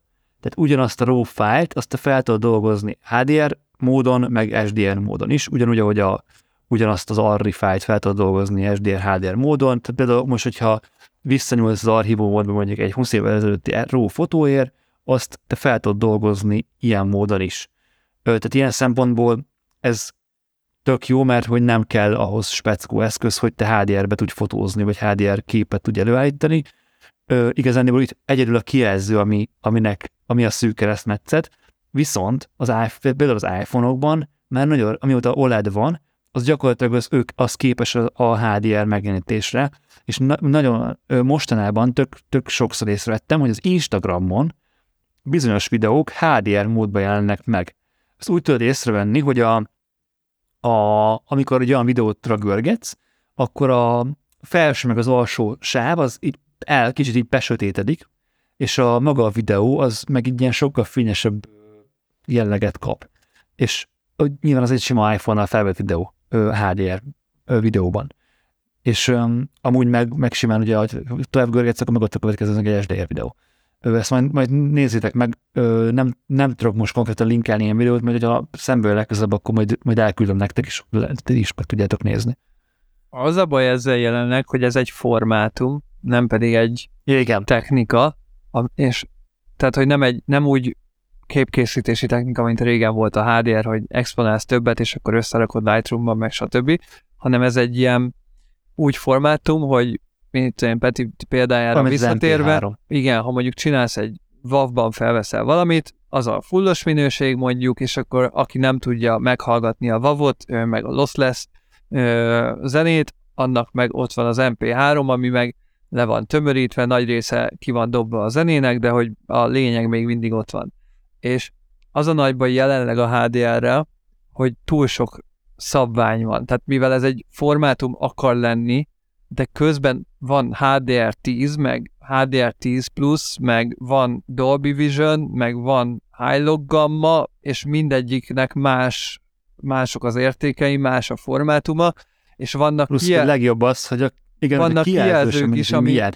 van, ami Dolby Vision, de a HDR10 az már nem. Akkor a high... Plusz igen. a videóvágásnál, a videóvágásnál az is ö, közrejátszik például, hogy milyen a videókártyád. Vagy a capture, ja, ó, igen. a videókártyád, a grafikus kártyád, mert nem mindegyik támogatja, és akkor a, akkor a DaVinci-nek vannak ilyen átjátszó kárt, ugye azon keresztül adott ki a videóját a monitornak, és akkor az már True HDR, meg, tehát ilyen, ez ilyen elborult Full még. mindfuck sajnos, igen. Igen, tehát hogy ez szerintem itt még, tehát főleg fotósként én örülök neki, hogy ezzel nem kell foglalkoznom, lehet, hogy majd jövőben kell, remélem, hogy addigra ez majd így szabályosítva lesz, és nem úgy lesz szabályos, mint az USB-C, és akkor minden, akkor jó Igen, lesz. Tehát a true szabály um, nekünk még mindig a JPG, SRGB, JPG, aztán hello.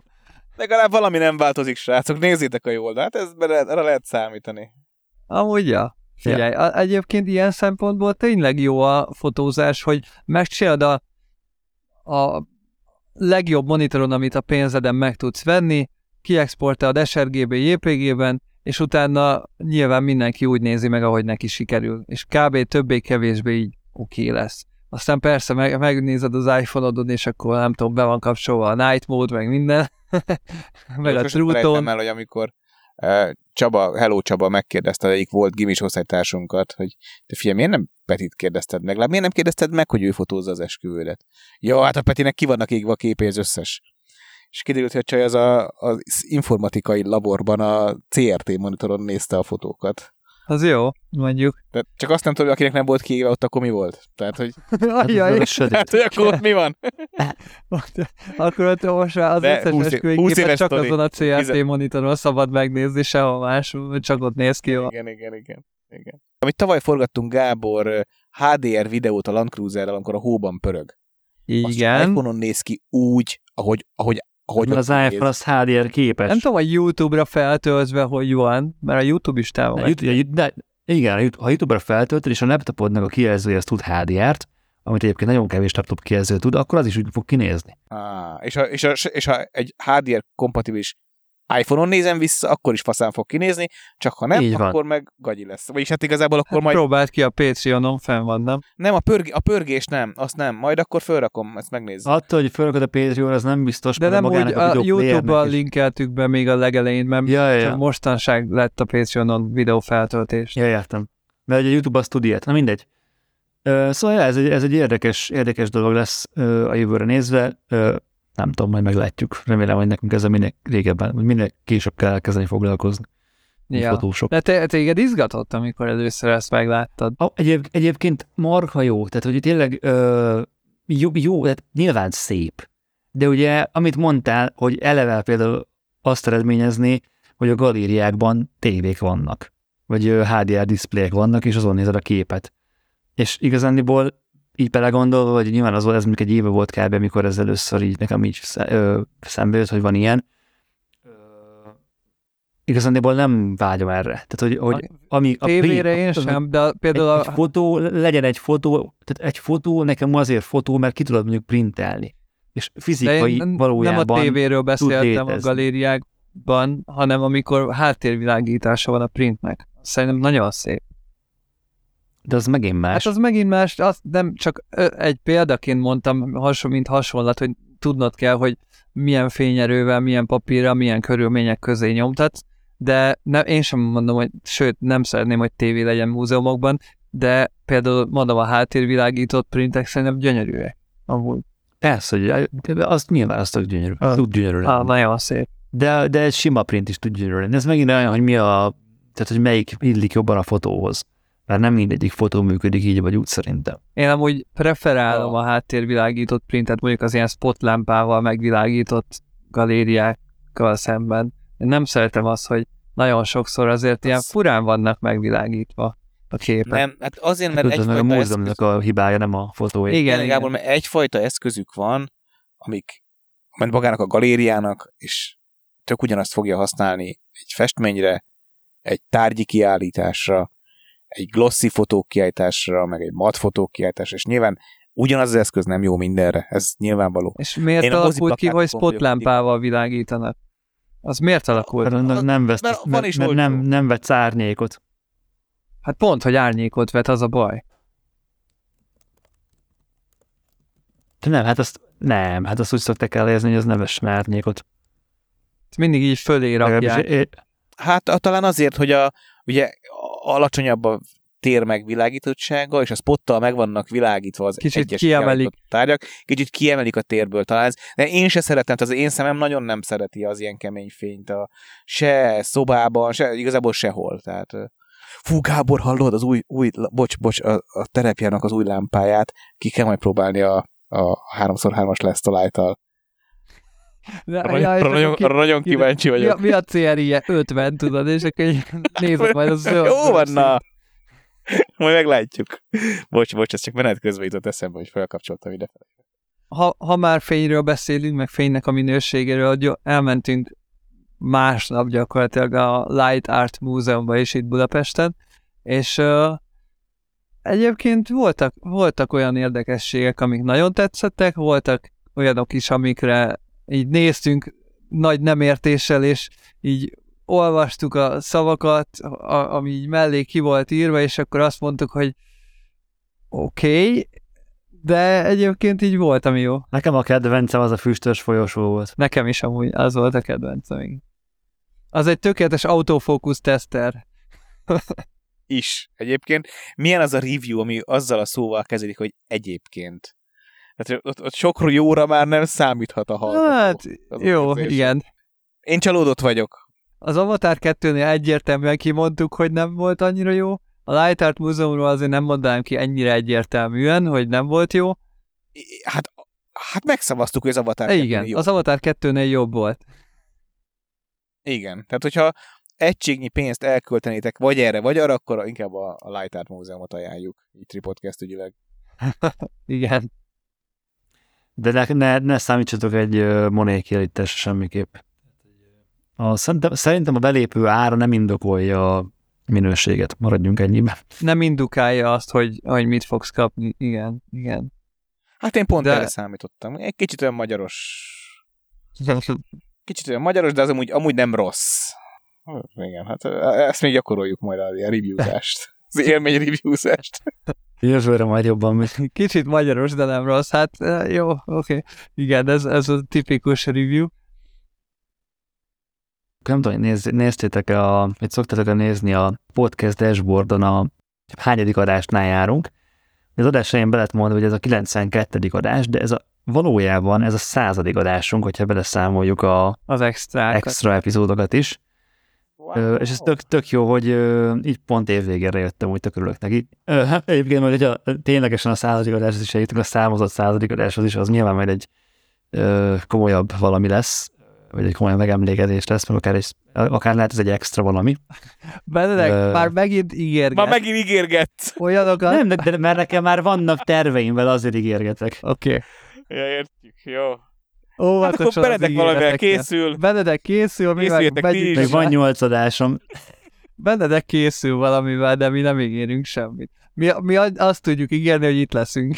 Podcast ügyileg, mit, mit gondoltok, milyen volt az évünk? Hát gyakorlatilag kimondhatjuk azt, nem tudom, hogy ebben az évben valósult meg, vagy már korábbi évekre is ez igaz volt, hogy a Tripodcast Community lett a Facebookon, jó, tegyük hozzá egy számomra, tehát azért erős lenne ezt általánosságban fogalmazni, a legjobb fotós Nem az összes podcast elmondja, akinek van fotós csoport. És szerintem mióta elindult, nem csak ebben az évben, mióta elindult a podcast csoport, azóta a legjobb. Jó, én két hete írtam be a jegyzetek közé, mert ott valamikor két hétre ezelőtt volt egy egy vagy két egymást követő nap, hogy kurva jó témák egymás után, egy csomó segítő ember, tehát az nekem annyira tetszik, hogy valaki bedob egy kérdést, és, és öten írnak, hogy figyelj, szerintem így, szerintem úgy, nekem van egy ötletem, ismerek valakit, nekem van egy ötlete, kurva jó, és nem, nem, nem tapasztalom az, az irítséget, ha valaki jó fotókat rak be, akkor kurvára meg van tapsolva.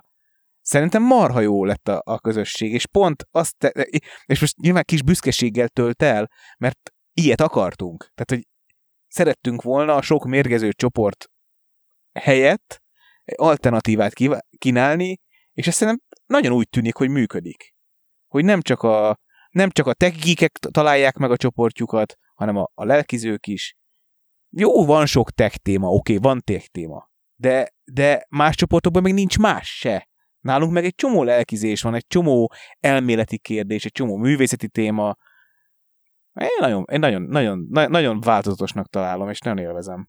Most, hogy már így említetted, hogy nagyon sokan tesznek fel kérdéseket, nekem picit ez szúrt szemet, hogy igen, sokan kérdeznek. Én ha egyet kérhetnék a csoporttagoktól, az az, hogy ne csak akkor posztoljanak, amikor konkrét kérdésük van, hanem nyugodtan posztoljatok fotókat, vagy bármi inspiratív dolgot, vagy bármit, amit meglátok érdekességet. Szoktak amúgy lenni érdekességek is posztolva, de saját fotókat néhány emberen kívül nem látok, tehát vannak, akik lelkes posztolók, és nekik tökre köszönjük, viszont nagyon sok olyan fotós van szerintem, akik nagyon jó képeket gyártanak, és nem is posztoltak még valójában talán fotókat a, a csoportba, és hogyha egyet így kérhetek, akkor ez tök jó lenne, hogyha mindenki kicsit jobban rászokna, nem csak a kérdezésre, meg a beszélgetésre a csoportban, hanem, hanem akár saját mini anyagok, vagy, vagy éppen egy random kedvenc kép, amit lőttél a héten megosztására, és tehát az is jó, ha csak egy darab fotót belősz, nem kell egyből sorozatokat rakni, meg nem tudom, 5-6 képes posztokat, meg összefüggő dolgokat. Egy kedvenc kép, amit éppen jónak találsz, az is tök jó lenne. Említetted, Peti, hogy, hogy, szak, hogy nem csak a geek, tech geekség van, meg ilyenek. Nekem lakatosan a posztjai kifejezetten tetszenek. Mostanában nem volt, nem, ez elmúlt pár hónapban nem tett ki, jól emlékszem, nem, nem tett ki posztot, de nagyon sok olyan, nagyon jó, nagyon jó világít, hogyan kell ezt mondani, nagyon jól világítja a fotóit, meg így nagyon jól össze tudja rakni a fotóit akár több képből. És nekem azok a, azok a képek, ha bár több távol áll tőlem az a stílus, a leírásra együtt, hogy hogy rakta össze azokat a fotókat, szerintem ez zseni konkrétan, és szerintem abból tök sokat lehet tanulni. Tehát, hogyha, hogyha például ez, engem, ez, a, ez a téma engem érdekelne, én ennek így is örülök, de akkor még jobban örülnék, hogy, hogy ilyen például van. Hát akkor hadd ragadjam meg itt a lehetőséget, hogy ajánljam Janit nem csak mint fotóst, hanem mint, mint előadót. Mert nem csak jól írja le, hogy hogyan készülnek el a fotói, hanem elképesztően jól ad elő erről. És ő szokott ilyen vetítős előadásokat tartani, nagyon jó szíve ajánlom. Ha, ha valaki egy picit is tágítaná a fotózással kapcsolatos ismereteit, Janinál biztos, hogy talál újdonságot. Amit még látunk a statisztikából, hogy még mindig többen hallgatnak minket, mint amennyien a csoportban vagytok, tehát ha most ezt halljátok, akkor nyugodtan csatlakozzatok a Tripodcast Community Facebook csoporthoz. Ezt egyszerűen úgy tudjátok elérni, hogy tripodcast.hu per community, és akkor át fog irányítani a Facebook csoportra, nem kell megkeresni a Facebookon. De egyébként a show is ott van a link. Így van, és ahhoz, hogy bővüljünk, tehát, hogy még többen legyünk akár a csoportban, eh, ahhoz pedig tök jó lenne, hogyha egy fotós ismerősötöknek, aki nem hallott még a podcastről, ajánljátok vagy a csoportot, vagy pedig a podcastet, vagy mindkettőt, az lenne a legjobb. Volt egy ilyen megállapításunk tavaly év végén, hogy a Patreonunk 300%-ot növekedett, és hogy milyen jó lenne, ha idén is ez, ez meg lenne. Kőkemény három Patreonról kilencre növekedtünk tavaly, ami nagyon Tehát, jó. 2021-ben, 2021 alatt, ugye hárommal kezdtük, és kilenc lett a vége, most pedig kilenc től kezdtünk ugye nyilván 2022-ben, és hol tartunk? 26-nál tartunk most. Tehát Igen, tehát még, hiány... még igazándiból, ugye mivel ez az adás ez még 2022-ben jelenik meg, tehát igazán valaki ezt ugye ellőhetni, hogy ő lenne hogy a 300 százalékodik Patreonosunk. Hát ez nagyon jó. és akkor így, és akkor az idén is megvan. És hát akkor jövőre is ezt kívánjuk magunknak, hogy 300 százalékos emelkedés legyen. Nagyon így van. Így van, és már akkor is lehetetlen volt, lehetetlennek tűnt múlt évben, Tűnt. de most ismét egy 300 százalékos projection azért, azért belövünk célnak 2023 hát az, az végére. majdnem 100, az majdnem 100 Patreon támogató. Igen, igen. Az durva. Az nagyon jó lenne. Ö, annyit, nem ígérek semmit, de már beszélgetünk a srácokkal, hogy valami lesz majd a Patreonnal. Egy kicsit így ilyen, nem, nem nagy dolgok, csak hogy így figyelmet fordítunk arra is, és nem elképzelhetetlen, hogy lesznek ott exkluzív dolgok a videókon kívül. Amit én meg tudok ígérni, az az, hogy és örülnék, hogyha minden hallgató, aki most ezt hallgatja, majd a Facebook csoportban részt venne és válaszolna erre a posztra, fel fogunk tenni egy kérdést a Tripodcast Community csoportban, hogyha gyakorlatilag mondhatjuk azt, hogy eleresztheted a fantáziádat, mi az, amit szívesen látnál a Patreonon tőlünk. Tehát mi lenne az a plusz tartalom, ami, amit szívesen látnál, ami, ami így megmozgatná a fantáziádat, amit más tartalomgyártóknál akár láttál, vagy amit tőlünk szeretnél fotósként látni, belelátni a, az olyan dolgokba, amiket mondjuk nem tudunk podcast formában megosztani hangként, hanem kell hozzá akár kép, vagy videó, vagy bármi. Egy ilyen kérdést majd fel fogunk tenni, és akkor ott majd megnézzük a válaszokat.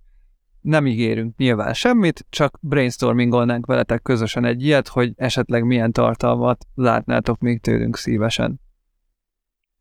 És még egy, egy szürreális személyes élményt hadd meséljek el a csoporttal kapcsolatban, hogy nekem vannak bent olyan barátaim a Tripodcast community akik nem hallgatják a podcastet, de tagjai a csoportnak, és kommentelnek rendszeresen. Igen, vannak olyanok, hogy így megvan, megnézed a kérdéseket, és akkor hogyan találtál rá a csoportra, ajánlás alapján, hallgatod-e a podcastet? Nem. És akkor így reménykedsz, hogy majd a rendszeres podcast posztolás miatt hogy bent van a csoportban, előbb-utóbb csak-csak eljut oda, hogy meghallgat legalább egy darab adást, és akkor reménykedsz, hogy megtetszik neki annyira, hogy utána a többit is, és akkor jelenleg ott tartunk, hogy ugye mindenkit beengedünk a csoportba emiatt. Ennél nekem van egy sokkal durvább szorím, Peti. Na. Anyukám általános iskolában tanár.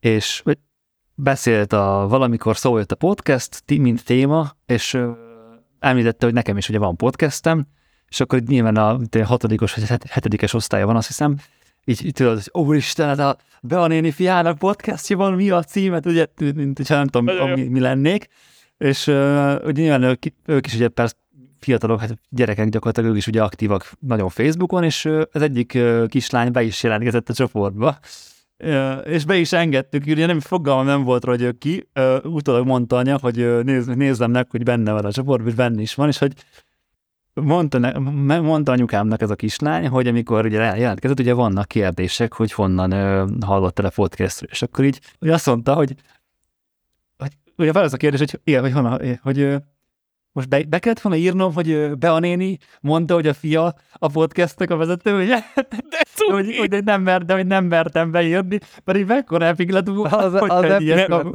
Én azt adtam volna, hogy hol hallottál a podcastről osztályfőnöki órán. Nagyon jó. Ja, úgyhogy vannak uh, random emberek a csoportban. De anyukád bemondta a címet, vagy a kislány rákeresett? Persze, nem, nem, nem, be, be, beszélt róla, meg szóval hát, nem tudom, mennyire... Gábor, ne szórakozz. Ö, tehát mondta a nevet, meg mindent, tehát hogy ő meg, könnyen meg tudták találni, szerintem. Aha. Hát évzáró dolgozatban hány műsorvezetője van a Tripodcast podcastnek? Nevezd meg név szerint a műsorvezetőket. Hány számozott és hány összes adás Hány extra adás van? Így van, így van, így van. Átlagosan milyen hosszú egy adás? Hány órát podcasteltünk összesen? Nagyon jó, oké, oké, nagyon jó. A három műsorvezető közül ki az, aki nem szereti a rövid adásokat? Hányszor hangzik el a leika egy átlagos adásban? Hányszor szeretett volna Benedek teljes rendszert váltani a podcastban? Igen, igen. Benedek, és hányszor váltott ténylegesen rendszert? Az se rossz. Az se rossz. Na, akkor ha már így az év végénél tartunk, van egy szokásunk, hogy kiosztunk díjakat, ilyen képzetbeli díjakat, technikai díjakat gyakorlatilag, mint a, mi az, a mi ennek a... Még nem tartunk ott, hogy a gyártók felfigyeljenek erre a díjazásra, és ennek megfelelően gyártsanak objektíveket, és el, elküldjük nekik a, a trófeát, amik, amik ezzel járnak. Igen, de majd egyszer oda is jutunk. A másik pedig az, hogy közben beszélgettünk arról, hogy 2023-ban milyen ö, újdonságokra számítunk, ö, milyen kívánságaink vannak, stb. stb. Na de akkor kezdjük is a díjkiosztó kérdésekkel srácok, mi, mi szerintetek az idei év legnagyobb innovációja? Hát szerintem az egyik legizgalmasabb talán a Leica M11-nek a szenzora, a szenzor technológiája, hogy tud egyszerre nagy felbontású is lenni, de tud kisebb felbontású, nagyobb érzékenységű, nagyobb dinamikájú is lenni. Szóval azt, azt a technológiát én szívesen látnám más fényképezőgépekben autofókusszal. Így van. Egyébként ez nekem is volt a listámon, viszont én nem ezt választottam végül, hanem a Sony A7R5-ben az AI vezérelt, vagy az AI boostolt, nem is AI chippel boostolt autofókuszt. Mert szerintem az egy, az egy olyan, egy olyan technológia megoldás lesz, ami, ami nagyon meghatározó lesz a, az ezután megjelölő milcekben. Valószínűleg hasonló lesz, mint a stacked szenzor, hogy így a top kategóriába, top-top kategóriába benne lesz, és akkor nagyon lassan le fog csorogni, csorogni majd a konzumergépekbe, de szerintem az egy, ez egy nagyon fontos ö, újítás volt ahhoz, hogy a Mills-nél az autofókusz lehetőséget minél jobban ki tudjuk használni. A Sony mérnökei boldogok lesznek, mert két díj megy a Sony-nak, a Sonyhoz, a Tripodcast-től, mert hogy szerintem pedig az új kijelző megoldás. Kicsit földhöz ragadtabb, tudom, nem szenzortechnológia, marha egyszerű igazából egy mechanikáról van szó, ami a, görögök is már ismertek, és mégis a Sony csinálta meg tökéletesre. De gyakorlatilag a görögök is tudtak volna a fényképezőt csinálni. Igen, de gyakorlatilag már barlangrajzokon ott van az a kijelző mechanika, csak, csak még nem csinálta meg a, technoló- a technológia, az, anyag, az anyagismeret hiányzott valószínűleg, hogy a, vékony pálcikák, meg a titánium stiftek, azok, azok meglegyenek. Igen, tehát innovációnak kevésbé nevezhető, de végre valaki megcsinálta rendesen a fotó, a kijelzőt. Innovációnak Hát innováció, végre valaki felismerte, hogy erre szükség van, mert egyik is szar, másik is szar. Igen. Összesen meg jó. Ja, ja, ja. Két negatív, egyedül két negatív, az pozitív. Hát, igen, ennyi. Bár még nem próbáltuk, én még mindig kipróbálnám, teszem hozzá halkan és hangosan egyszerre. Igen. Igen. És a legjobb fényképezőgép, amit 2022-ben hát vagy megjelent, vagy, vagy számotokra úgymond csak úgy idézőjebe a legjobb volt, nem muszáj, hogy én új a legyen. Én a Petinek tudom a választ. Nem muszáj, hogy újonnan megjelent. kell kérdezni ezt a kérdést. Szerintem a Petinek a válasz a D4-es. Ez Igen. egyértelmű. Igen, az évek óta. Hát ez kurva jó volt, mert ezek nagyon, nagyon tágra nyílt szemvel és füllel figyeltem, hogy mi lesz vajon a válaszom, és jó, legyen, legyen a D4-es. El tudod fogadni. Nem, a D5, mert azt próbálta, a D5-öt próbálta a Brain Baron igazából. Nem, én, én, én, én, én, én hűséges vagyok a, a D4-es társaimhoz, okay. úgyhogy D4-es, így van. Én, én szerintem a én szerintem az M11-et mondom, és én most pont azért mondom, mert hogy a szenzor technológia, plusz abba a fényképezőgébe került bele először, ha jól tudom, a belső memória, ez egy belső 64 gigás tárhely, amit majd később követett, amit később követett a Hasselblad az X2D-vel, igaz, ők egy terásat tettek bele.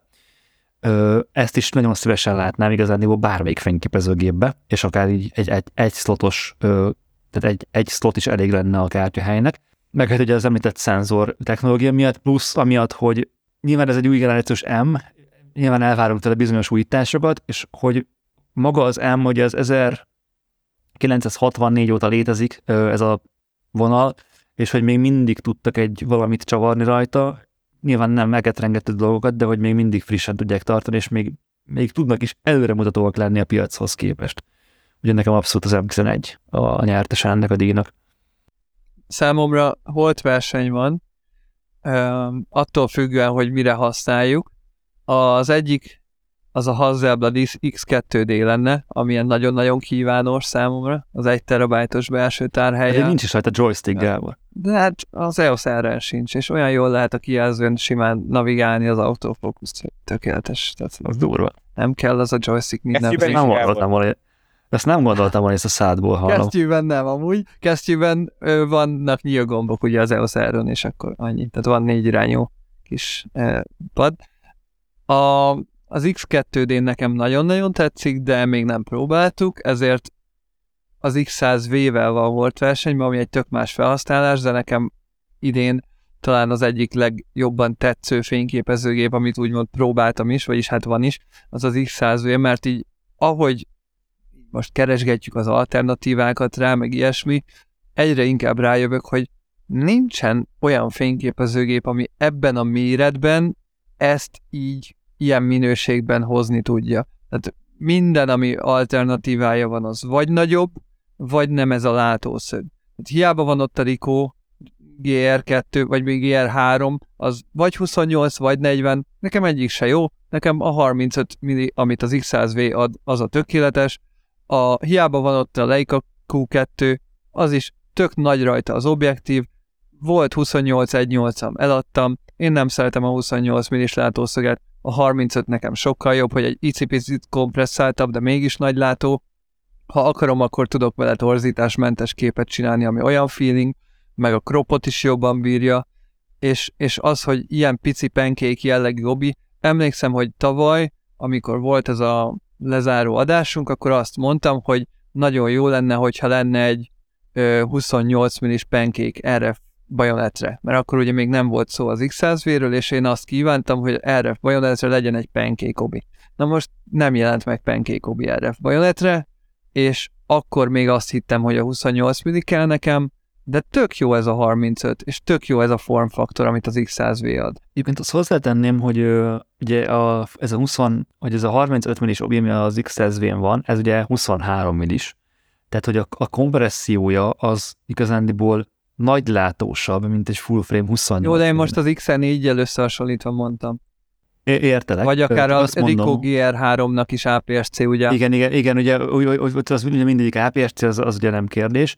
Hogyha a Q2-nek kisebb lenne az obja, és ugye a, a, annak van egy nagy előnye, hogy az majdnem 40 valahány megapixel az a szenzor. Igen. Tehát ha még bele is kroppolsz, és, ab, és egyébként abban is vannak ezek a virtuális kroppok, mint Igen. a Pixel hogyha ott kroppolod a 35 millit, akkor igazándiból kompresszáltabb képet kapsz, mint az XSV-vel, és a felbontás is nagyobb. És még mindig ott van az opció, hogy 28, és nyilván a róban meg ott van a 28 millis látószög. Tehát, hogyha az, az a gép az egy kicsit ergonomikusabb lenne, meg mondjuk nem 2 millió forintba kerülne, akkor az egy elég jó alternatívája lenne szerintem az x 100 Igen, mondjuk 2 millió forintos ár azért az eléggé nagy. Igen, az, az Sőt, 2 millió... Hát de igazán, hogy azt nézed, akkor gyakorlatilag három, harmadáron van az x tehát nem az, hogy tizedáron van. Tehát, hogy érted. Lehet, hogy a következő az X106, X100, mi, X100 IV, vagy nem tudom, hogy azt a neve, X106. X, ez olyan hülyén fog ez hangzani egyébként. Nem tudjuk, mi a neve, X100. mert, mert ugye, ha úgy nézed... Hát de S-nek kéne lennie, mert ugye Six, mert ugye mindig a, a hányadik, az angol, hogy a, na, hogyan van ez? Hogy az angol szónak az első betűje volt, hogy az X100, ja, ja, ja. sima X100, X100 second, ez volt az S, Igen, X100 T az a third, az fourth, de az F, és ugye a a V az római A V-nél ugye nem tudták, ugye, mert ugye az F lett volna újból, ugye a 5, és ugye a 6 az megint S, tehát hogy... Lehet, hogy X100 X lesz. Akkor de akkor a 10 mi lesz? Ja, hát... Ja, X100 106. Az meg idiótán Nem ki. tudom. Mindegy, nem, nem egyébként a hatos, nem, a hatos az szép tipóval nem néz ki rosszul, az nem egy csúnya szám. De hogy nem. 106. Szerintem csúnya szám. X, szerintem X100VI lesz egyébként. Lehet. Valószínűleg az a leg, lesz. Szerintem az lesz a leglögis. Az lesz az, a leglögis. Aznak hülye, arra meg hülyén fogunk, hülye, hülye lesz a hivatkozás. Vagy Minden. csak X100 Mark 6, és annyi. El, el, elvesztik az X100 utáni betűt. És onnantól... Az is lehet. A márkozás, de gyűlölöm. Fú, én a márkozást nagyon nem szeretem. Ford márkozza az autóit, Ford Mondeo már. Canon a fényképezőit. Az Z6, Z7-nél is nem az szeretem.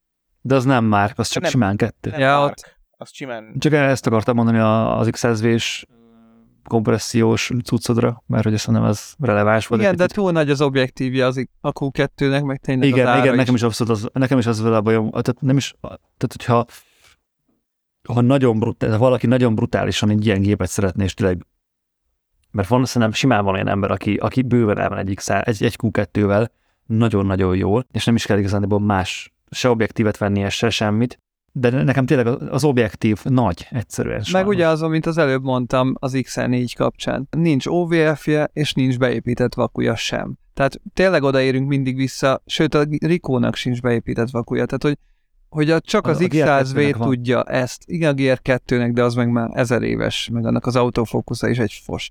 Tehát gyakorlatilag semmi más nem tudja ezt ilyen kicsi ö, pakban, mint ami bele van téve az X100V-be, így minden egyben. Szóval ilyen szempontból szerintem nagyon jó. Majd egyszer lehet, hogy azért az hazzább az X2D-t is kipróbáljuk, és akkor majd tudok róla nyilatkozni, de nekem idén a legjobb fényképezőgép díját az X100V viszi. Hát most azt nem mondom, hogy csalódott vagyok, Gábor, de könnyebb szívvel mondtam volna én is az X100V-t, ha te nem azt mondod, de egyrészt én idén egyáltalán nem folytottam nagy figyelmet a kamera technológiai fejlődésének, sok szírt csak tőletek tudtam meg, máshol volt a fókusz, és igazából az X100V gyakorolt rám a legnagyobb hatást idén, úgyhogy és én is Six mondom, és van egy hírem neked, állandóan panaszkodsz arra, hogy nem fér be a, a zsebedbe, hát azt gondolom akkor, hogy kicsi a kabát zsebed, mert én egy tök klasszikus Super Dry pufi mellényt hordtam ma egész nap, és egész nap zsebre hordva. Zse, és egész nap zsebre vágva hordtam. Amikor kipattantam a kocsiból, fotóztam, ahogy ott szerencsétlenkednek a terepjárók a sárban, majd gyorsan zsebre vágtam, cipzár föl, segítettem a, a csörlőkötelet beakasztani, favédőhevedet le, föl, megint zsebre vágtam. Simán elfér, és nincs extra zsebe annak a mellénynek. Nagyon faszán elfért. Hozzáteszem, hogy nekem van rajta egy nagyon csúnya napellenző, tényleg elképesztő. Tehát ez a napellenzők legrondábbika, viszont védi a, az objektívet a belenyúlástól, meg a karcolódástól, és nem nagy. Sajnos az a, az a, az a napellenző... Tudom melyik, ez az egy kis beszűkülő, ugye? Befele, kurva ronda sajnos tényleg, mint egy segjuk. De tényleg nem, nem, nem, nem tudok másra asszociálni tényleg. És hát van a gyönyörű, gyönyörű napellenző, tudjátok, a, a, a filmes a négyszög. Square Hood, ami... Ne, nekem az van, én, én, én, én, vettem a Square Hood-tól egy nagyon esztétikus. Igen, de az nagy. Tehát tényleg az, na azzal aztán sehol nem fér el. De, de azzal tényleg nem fér be a zsebedbe. Na, és mi volt a kedvenc objektívetek idén, hogyha van ilyen egyáltalán? Nekem idén a, ugye majdnem minden látószögen van, és azok közül, amit idén legjobban tudtam használni, az a százas makró. Nekem most így a tárgyfotó meg ilyen szempontból, tehát a tárgyfotózás miatt szinte ott végig csak a százas makrót használtam, az lett idén talán nekem az egyik kedvenc objektívem. Nekem egyértelműen a Leica 92.8, évelején vettem május környéken, ha jól emlékszem. Nagyon régóta rajt volt a listámon, hogy, hogy kell egy, egy kis tele a Leica-hoz. És egy gyakorlatilag a képeim több mint a felét szerintem idén azzal lőttem.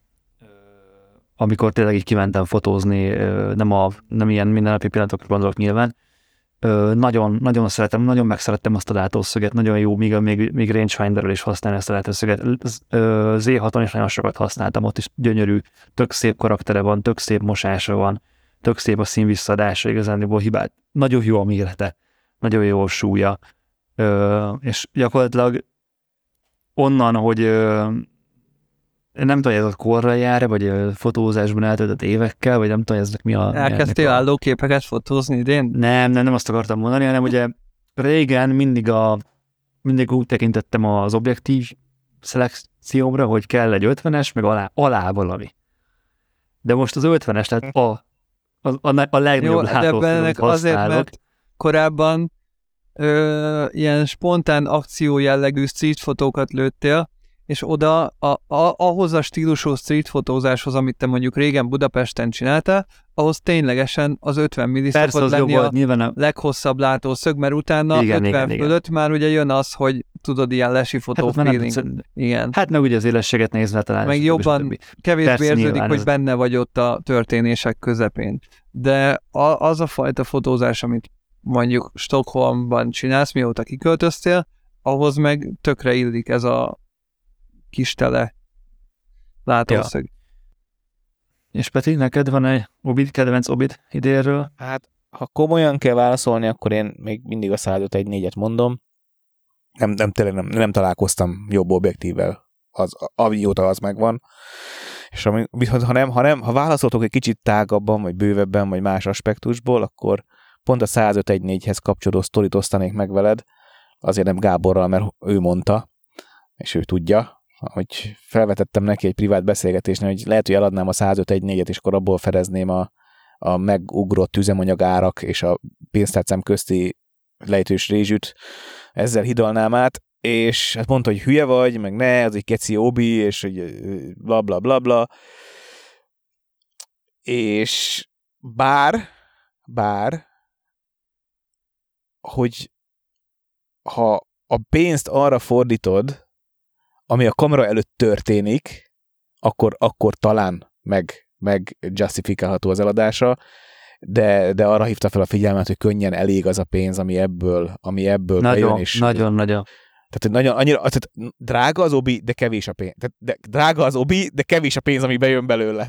Tehát ha objektívként nézel rá drága, ha rezsiköltségként nézel rá, akkor olcsó.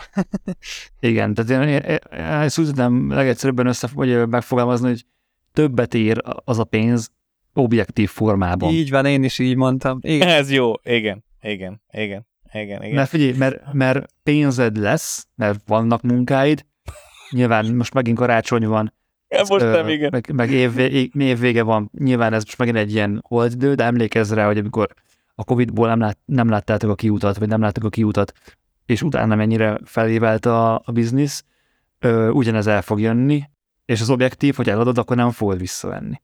És hogy, hogyha tényleg ennyire szereted, szerintem ne, ne én nem nem kocka, nem is az, hogy kocka, nem kockáztatás, az nem tudom, én nem, nem áldoznám be ezt az objektívet.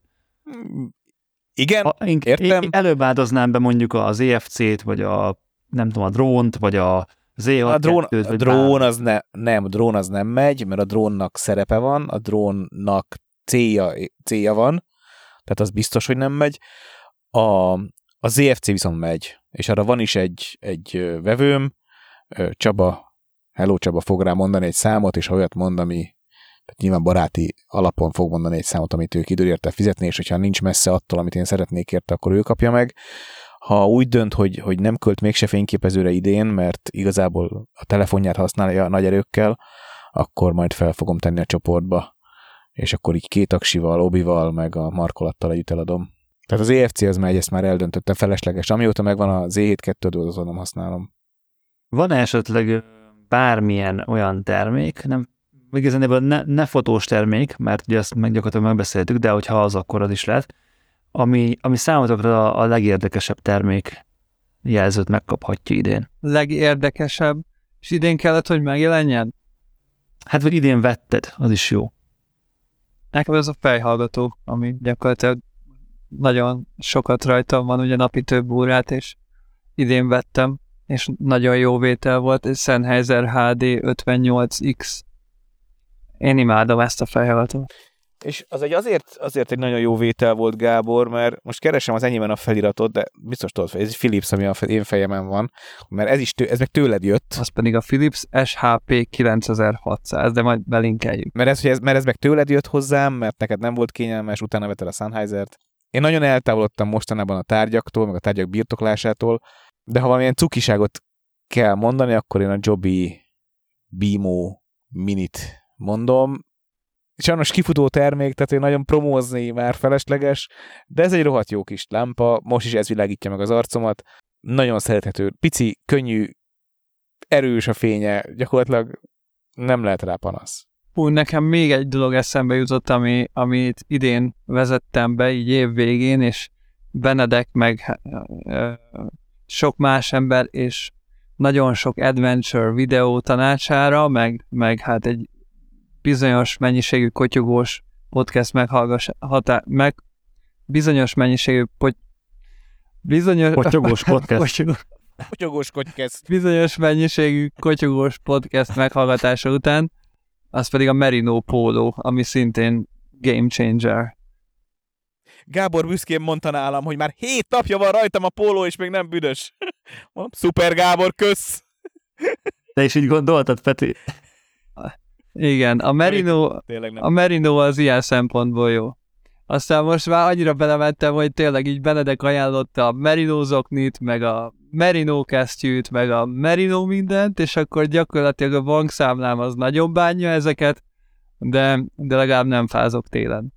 Amiért én igyekszem, főleg, hogyha ilyen liner kesztyűről van szó, tehát amikor nem egy vízhatlan kesztyűt veszünk, hanem egy egy olyan, olyan kesztyűt, ami kicsit melegebb időben is jó, vagy pedig egy vastagabb kesztyű alá teszed be, hogy az ott miért fontos szerintem merinót venni, és nem, nem szintetikusat, hogy a merino az akkor is melegít, hogyha vizes, amit nem tud a szintetikus, és ö, hogyha mondjuk elázik a hóban a kesztyűt, vagy valami bele, bármi történik vele, megizzad a kezed, vagy akármi, nem veszti el a hőtartó képességét. Nyilván nem lesz olyan kényelmes, mint hogyha száraz lenne, de még mindig nem fog benne lefagyni a kezed, ami szerintem zseni.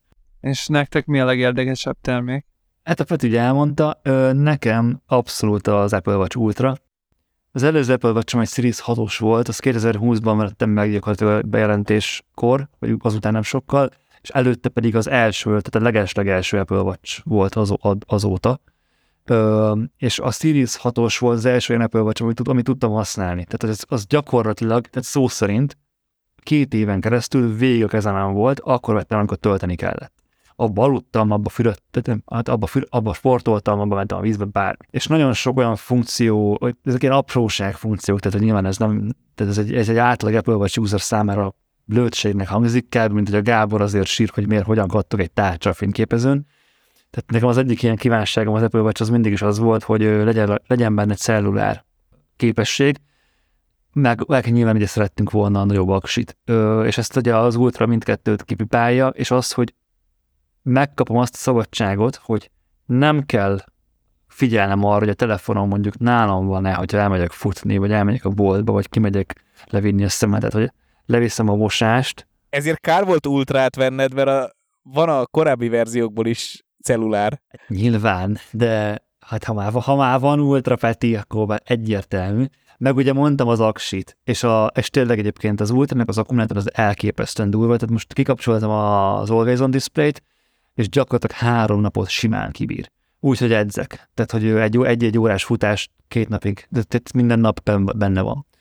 Ö, úgyhogy fullos. Az Apple watch egyébként számomra mindig is zavaró volt az, hogy nem egy olcsó óráról beszélünk, a basic verzió is ilyen, jó, tehát nem az órák tekintetében, tehát hogyha normál órákat nézzük, akkor egy nagyon olcsó óráról beszélünk, de hogy mint tech kütyű, mondjuk ilyen 180 ezer forint környékén van, és az, hogy egy órának, egy, e, az Apple Watch-nak nem zafír az üvegi a basic modellnek, csak a fölötte lévő ö, acélóráknak, vagy ugye most már az ultrának, és az, hogy karcolódik 200 ezerért az óra, és, és betörik meg, minden baja lesz tök könnyen, szerintem tök zavaró. Nekem a Series 6-ból a base modell volt, tehát a leg, legolcsóbb sportverzió, ugye azért se volt benne például a cellulás se, nyilván ugye a zafirkristály se volt benne, tehát tényleg két évig minden egyes órában gyakorlatilag a kezemen volt, hajszálkarcok vannak a kijelzőn. De az is zavaró, nem, nem, nem a hajszálkarc. Nem, lát, nem látod. Nem, lá, nem látod igazán. Nyilván örülök, hogy az ultrában zafír kristály van, de meg nyilván az egy más, tehát az, az, az röhely lett volna nem azt tenni bele, nyilván. Meg, meg egyébként értem, amit mondasz, de szerintem ez egy jó pont, amin tudsz spórolni az Apple. Nem szor, tehát nem egy műanyag kijelző van benne. Igen, de elbírná, inkább, inkább legyen benne, De akkor nem annyiba kerülne. Nem, nem, biztos, hogy nem bírná el szerintem. Hát azért, azért annyi. Apple Watch és a karcokhoz annyit hadd tegyek hozzá, hogy én egy, egy elég vastag Marianna árkot karcoltam bele, mert talán meséltem podcastben, flexeltem az autó hátulján egy, egy kis odut, kiflexeltem egy kis helyet, ahol tudok pakolni. Egész nap nem volt rajtam az óra, mert nyilván flexeléshez leveszem. Végeztem a munkával, fölvettem az órát, és találtam egy belső, beesett csavart abba az oduba. És csak, csak úgy rutinból benyúltam, és akkor kifele húztam a kezemet, akkor a flex által végigkarmolt felület, ami még nem volt lesorjázva, szépen végigkaristolta az órát. És akkor volt két napos az óra kb. Volt két nagyon-nagyon ifjú, igen, nagyon ifjú volt az óra még a kezemen, és az van, hogy nem látszik a karc. Nyilván oldalról belenézel napfelé, fény felé folytod látszik, mert hogy annyira közel van az üveg a kijelzőhöz. Nem, igen. Nem úgy ugye, mint egy hagyományos nem úgy, mint egy hagyományos óránál, ahol a mutatók miatt ott van egy kis távolság, és emiatt máshogy törik a fény. Annyira közel van a ki... Most így nézem az órát, nem tudnám Gábor megmondani, hogy, hogy, hogy van rajta karc, tehát mellé raknál egy nem karcosat, nem látszik a különbség igazából értem az afír kívánságodat, de hát a világ mindenhol erről szól, hogy, hogy, hogy kompromisszumok. Legtől lehet venni, többe kerül. Benedek az, a, az, a, az ultra az sajnos nekem is nagyon tetszik. Kérdeztem már a könyvelőmet, hogy ezt itt cégre lehet-e venni, mondta, hogy kizárt, mert hogy ez nehéz lesz megmagyarázni a napnak, hogy ez miért termelési, miért termelési eszköz. Nyilván én hosszas listát soroltam neki, hogy miért. Nem volt meggyőzve. Meglátjuk, hogy mennyire leszek nem voltam meggyőző, de majd igazából nem is őt kell meggyőzni, ő csak ő az ő dolga az, hogy engem figyelmeztessen a veszélyekre. Aztán, hogyha segges ugrok beléjük, az már az én, az már az én felelősségem. Nagyon, nagyon szép az óra, nagyon jó viselni, pont olyan súlya van, amit így jó, ha az ember kezén van, de ez egy nagyon kemény luxus termék, tehát, hogy tényleg majd, ha tudja azt a műholdas cuccot, amit beígértek, hát, akkor majd okay. még egy jó ideig nem. Vagy, vagy várjál, azt nem is fogja tudni? Az, az, Apple, azt, az, az, az, az iPhone tudja, és csak Amerikában és Kanadában. Egyelőre. Ö, Jó, de az majd... Igen. Ö, de bocs, bocs, bocs, az, az Apple Watch-ban nincs, nincs benne, nincs, akkor ez az, az nincs benne. Ez a az nincs benne. Akkor az SOS funkció, az csak a Igen, az a sziréna. Igen, ahol, hogyha ah, okay. Ilyen SOS funkciós műholdas témát akarsz, akkor a Garminnak vannak ilyen termékei. Az egy dedikált ilyen gyakorlatilag pont erre való cucc, hogy életmentésre van, az InReach, és havi díjat kell hozzá fizetni, viszont ha azon megnyomod az SOS gombot, akkor a ilyen International Rescue Center, vagy nem tudom micsodához elmegy ugye az üzenet, és akkor ők aztán a hozzád legközelebb lévő mentőket, vagy rendőrséget, vagy bármit értesítenek, vagy mentőcsapatot, és akkor... Még ezt Magyarországon ugyanúgy beszoptad, tehát még ha működne is a szolgáltatás. Pont te, azt azért tudom, hogy pont tegnap néztem meg egy olyan videót, ami arról szól, az a címe, hogy mi történik, hogyha megnyomod az SOS ezt gombot. én küldtem, pont ezt akartam hogy, Ja, igen. Ezt én küldtem. De, nekem a YouTube is, YouTube bedobta magától, de lesokkolt egyébként, de bunkók voltak ott a videóban a rendőrök hát de, nagyon. Meg hogy ez mi? Az, az nagyon gáz de volt. De nem azért, érted, mert, hogy, hogy á, mondjuk el, hogy mi van a videóban, mert úgy érdekes. Az volt a sztori, hogy elment egy srác, egyébként egy outdoor youtuber, tehát van egy csatornája, szép helyeken járkál, ö, nem ö, tegnap ment el, nem, nem tegnap ment ki először az erdőbe, tehát tudja, hogy kell egy több napos túrán viselkedni, ö, kemény terepen, ami nem tudom pontosan, hogy hol Amerikában, de Amerikában kiment a természetbe, hóesés után nagy hó volt, hó talpal, hát ilyen cross-country túrát tolni Andiból. És tudta azt, hogy hova akar eljutni, 5 mérföldes túrát akart megtenni oda, meg ötöt vissza. És tudta azt, hogy ez normál körülmények között mennyi ideig tartana, de hogy ugye mivel hó van, meg ugye nem ismeri, nem tudja, milyen a, a terep a hó miatt, ezért kajával, mindennel többet számolt. Egy hét napig kaját Annyi, rakott el. Hét, hét napig, igen, hét napig kaját számolt. Viszont, viszont, amit, amire nem számolt, hogy oké, okay, hogy hét napig ja, kaját rakott el, viszont ö, gázégőből keveset vitt. A gázégője... Mivel arra számított, hogy van neki patak, tehát a végig a, az, az ösvény mellett ugye van patak, de az annyira el volt lepve hóval per jéggel, hogy nem tudott hozzáférni igazándiból, és egy egyedüli vízforrás, az a hó Emiatt volt. nem volt víze. Amit ugye a gázégővel sokkal nehezebb felmelegíteni, vagy felforralni, és ezért sokkal gyorsabban fogyott neki ugye a, a fuel, amivel ugye a kaját tudott csinálni, mert ugye csak száraz kaját vitt. Így van, és azzal, hogy gyakorlatilag elfogyasztotta a gázégőben a, a gázt, már nem tudta a kiszárított kajáját felmelegíteni, gyakorlatilag a végére már a kajából is elfogyott. És az volt a lényeg, hogy... Egy nagyon fontos dolog volt, hogy miért kezdett el egyetlen gondolkozni az, hogy megnyomja ezt az SOS dolgot. Ezt akartam mondani. A túra az úgy vezetett, hogy be, bekerült egy nagyon mély völgybe. És nem, tehát nem, nem brutál, de nem mariánárokról beszélünk, tehát ezt napsütésben vagy normális körülmények között röhögve meg lehet csinálni, tehát bárkinek, tehát nem ilyen, nem, nem, az, nem, nem amiatt volt durva a szitu, mert hogy amúgy is durva lett volna, pusztán a hó miatt, és hogy konkrétan nem, tud, nem találta meg a kifele vezető ösvényt.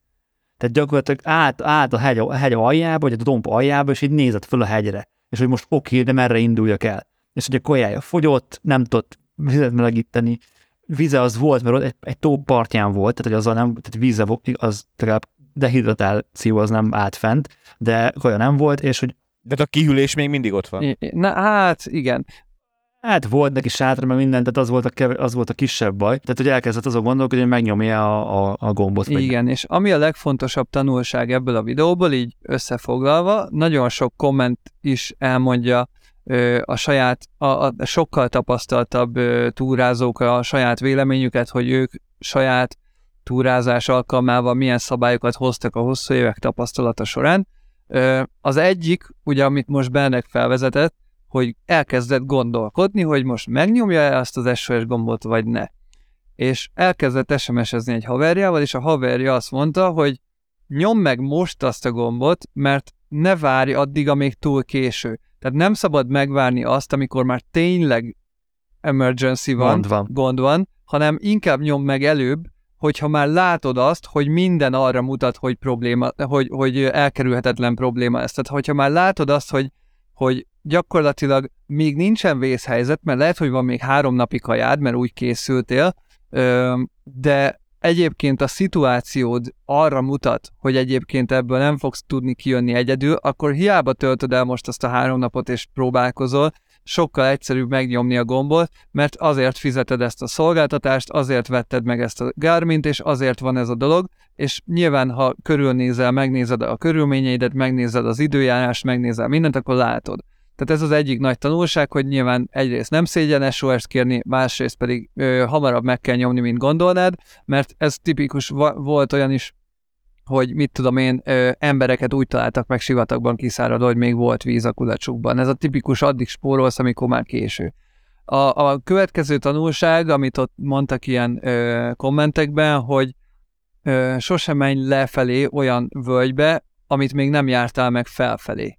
Tehát ő például vakon belement egy olyan völgybe, ami ő még nem volt soha előtte. A harmadik ilyen tanulság az az, hogy nekem nagyon érdekes volt a kommentben, egyik kommentben olvastam, hogy azt mondta egy srác, hogy ő bevezetni a túrázáshoz azt a szabályt, amit a búvárkodáshoz, hogy mindenképpen ketten kell csinálni. Tehát az, hogy egyedül kimész, tök jó, hogy otthon bemondod, hogy milyen, muszáj, hogy egy, legyen egy barátod, vagy valaki, akinek előre megmondod, hogy milyen útvonalon fogsz menni, meg minden, de akkor is az egyedül túrázás, főleg ilyen időjárás körülmények között nagyon-nagyon-nagyon veszélyes, és például tök jó ötlet az, hogy, hogy azért lehetne ezt olyan szempontból szigorítani, hogy tényleg az életeddel játszol, mint a búvárkodásnál, és hogyha ketten vagytok, akkor mindig van az, hogy ki tudod segíteni, vagy ha bármi sérülés van, mert itt még szerencse volt, hogy nem tört el a lába, meg semmi, de ha sérült vagy, akkor még nehezebb ugye kimenteni és, és ha ketten vagytok, akkor legalább valamilyen szinten egymásra tudtok számítani, meg ugye a helyzetet ugye két ember jobban fel tudja mérni, mint egy ember, és nem az van, hogy ugye egy ember esetén nagyon sokszor az ego miatt nem nyomják meg az SOS-t, hogy hát én nem szorulok segítségre, aztán ö, ott is mondták többször, hogy, hogy nagyon sokszor, nem tudom hány haláleset van az ilyen erdőkben, ott így Amerikában, de hogy sokszor akár száz méterre az úttól találják meg az embert holtan. És akkor hogy nyilván megnyomta a gombot, elkezdett ugye a hatóságokkal beszélni, ugye SMS-ben, vagy ugye írásban, mert ugye ez egy műholdas kapcsolatot is tudod hozni, és te tudsz kvázi SMS-t küldeni műholdon keresztül, így, itt, itt kapcsolatot tartani ugye a hatóságokkal. A helyi, vagy a legközelebbi rendőrösre futott be ez a dolog, és olyan, tehát annyira ilyen fura volt az egész kommunikációja a rendőrösnek, tehát például olyanokat, olyanokat kértek tőle, hogy menj el oda. Tehát eleve, hogyha valakit keresnek, ezt is mondta a videóban a srác, hogyha valaki a rescue situationben van, akkor az nem mozdul. Tehát egy nem lépés nem mész onnan, van. mert téged keresnek, tudják, hogy hol vagy, nem de keresed a... És ha akkor, mozogsz? A, így van, még jobban elveszel. Megsérülhetsz mozgás közben. Igen. Te átmész egy olyan területre, amit most fognak területről, amit most fognak átkutatni, egy olyan, amit már átkutattak, sose találnak meg. Mert hogy ha, ha keresnek, akkor komolyan keresnek általában legalábbis. Igen. És hogy ez volt az első kérés a hatóságoknak, hogy légy menj el a valahova, és hogy és, hogy, Szuper. és a leg, leg, leg, legbosszantóbb az egész videóban, meg egyébként én tehát nagyon durva, tehát most gondolod, hogy ott vagy, fogy a vized, elfogy a kajád, fizeted ezt a szart, egy millió életbiztosításodban minden ilyen izét van. Fidezed az adót. Mindent fizet, ami, a, és hogy így a, a, a, olyan, tehát, hogy, hogy nem hiszi, tehát hogy leírd a csávónak, hogy, vagy a hatóságnak, hogy nem tudok felmenni a hegyen, mert nem látom az utat. Következő válasz, gyere fel ide az útra, ami a hegynek a tetején van, vagy a domnak a tetején van. Nyilván nem akartak lemenni a hegyről, ugye? Az és ez így mi? És az a durva egyébként, hogy ez, hogy, ez, hogy ez egy olyan országban történik, ahol van kutatómentő szolgálat. De ő, itt a két rendőr nem kapott sajnos ö, mentő kiképzést, és ami még érdekes, hogy megkérdezték ugye a textben, mert ugye folyamatos kontaktban voltak, hogy van-e kajád. És ugye a végén már muszáj volt bemondani, hogy basszus, nincs kajám, gyertek értem. Nem, nem, is, nem el, elfogyott a fuel. De, de igen, el, de hogy azért mondta, azért be. mondta be, és ab, akkor jöttek érte, amikor bemondta, hogy nincs kajája, majd amikor megérkeztek, látták kiterítve a sok de, de, dehidratált kaját, és mondták, hogy hát nézd már itt a sok kajád, mi van itt. És így mondta, hogy oké, okay, de ez, haver, ez dehidratált, és nem tudom megcsinálni, mert nincs gázom, amivel felmelegítsem a havat. Tehát, hogy... Na mindegy, és hogy megérkezett két rendőr, egy ilyen, és egy ilyen teljesen abszolút lekezelően bántak a csávóval, azt se kérdezték meg, hogy hogy van, azt se kérdezték meg, hogy kész valamit enni, vagy inni, dehidratált vagy, kért a csávó, mondta a csávó, hogy azért enne valamit, mert legutóbb más előző, előző este elvett, akkor ott neki egy műziszeletet, körül ez volt, és, a legjobb rész az egésznek. Meg se kérdezték, hogy vagy, meg semmi. Hogy a, miután ez megtörtént, és kimentették, visszavitték a kocsijához, minden oké okay volt. Kirposztolták a csávót névvel, fotókkal, Foglalkozásával, együtt mindennel együtt. Facebookuk, a Facebookra, a rendőrös Facebookjára, hogy itt nézzétek, itt van ez a barom, akit 500 méterről kellett kimenteni az út mellől. Ja, ja, ja. És gyakorlatilag sémelték azért, mert mentést kért, és kirög, kiröhögve ö, posztoltak róla, és, és kiírták a rendőrök egy posztban a kimentett ember nevét, a fotóját, és még be is írták, hogy youtuber, tehát még a foglalkozását is, hát az kész. Olyan képeket raktak ki a csávó szerencsétlenül, hogy ugye két rendőr szelfizik, röhögve szelfizik, ja, ja, ja. a hát, háttér volt a gyerek a képen, három napja nem evett. De kemény. Nagyon kész. De kemény. Nagyon, az érdemes nagyon, megnézni nagyon ezt a videót. Nézzéd, aki, aki szeret ilyen ezt a témát, meg így uh, szeret kirándulni, meg túrázgatni, még hogyha nem is ennyire expert, egyébként én sem vagyok expert, meg, meg tehát én sem csinálok, én még nem is aludtam, én nem is voltam egyedülként az erdőbe éjszaka, meg ilyenek, de hogy maga, maga a sztori szerintem tök érdekes, meg, a, meg az egésznek a tanulság, hogyha esetleg egyszer ilyen sztuba kerültök, akkor hogy kell viselkedni, vagy hogyan, mi a, mi a legjobb. Egyébként nem kell leértékelni a, a YouTube videókat. Tehát egy, egy, ez, egy, ez, egy, ez egy ilyen ez egy ilyen közszájon forgó poén, hogy YouTube-ról mindent meg lehet tanulni, és kicsit így le is van degradálva, de pedig de! Nagyon sok tippet lehet találni a YouTube-on szerintem. Figyelj, nekem ez a mai terepjár, ó, ez nagyon extrém túrázás, tényleg nagyon kemény, nagyon kemény szitukban álltam helyt, és utána volt egy kis beszélgetés, és mondom, hogy hát igazából én most vettem csak a kocsit, tök szűzők, és mondták többet, te azért menj már, hát te mondták középen, láttunk előről, láttunk hátulról, tök jól kezelted az összes szitut. És mondom, azért, mert kurva sok videót néztem. És pontosan tudom, hogy, hogy ilyen szituban mit javasolnak azok a, a komoly csávók, akik, akik, akiknek lehet számítani a véleményére. Hát meg aki a saját kárán mondta igen, meg. Igen, így van. Ez például a fotózásra nekem olyan szempontból igaz, hogy én nagyon sokat nem túlzás, hogy nagyon sokat, de szoktam azon gondolkodni, hogy mondjuk adott, tehát ilyen tök random, mit eszem jut valami, hogy milyen szituációban, és hogy ezt hogy fotóznám le, hova állnék, milyen szög, milyen látószöget választanék, milyen, milyen fényben fotóznám, mert tudod, hogy megtervezed a képet, és lehet, hogy soha nem lesz belőle semmi, vagy mondjuk egy fesztivál, ami viselkednél egy foci meccset, hogy te, te bármilyen témát lehet mondani, és hogy már az, hogy ezeket átgondolod, hogy hogy oké, okay, akkor ez a döntés az jó lenne, vagy nem lenne jó. Ugyanaz, amit most te mondasz, te amikor miközben nézed ezeket a videókat, gyakorlatilag a, a szenáriókat futatod az agyadban, és kvázi megcsinálod, megcsinálod a dolgokat. Persze nem vagy ott, de hogy tudod azt, hogy mire számíthatsz legalább. Hogy, és, és amikor ott vagy, és hogy érzed, hogy mondjuk erre csúszik az autó, akkor tudod, hogy hogyan kell rá reagálni, és nem ösztönből, vagy nem pánikból reagálsz, hanem be fog ugrani az, hogy em, ezt láttam ott, vagy ezt olvastam, ezt láttam, itt ezt csinálom, és amikor a fotózol, ugyanez. Kattint a szarat, aki basszus, erre gondoltam múltkor, átállsz és már jó a kép. Tehát hogy ez abszolút igaz mindenre szerintem. Sose felejtem el, szoktam mesélni barátokkal. Nagyjából 15 évvel ezelőtt volt egy elég szar autóbalesetünk.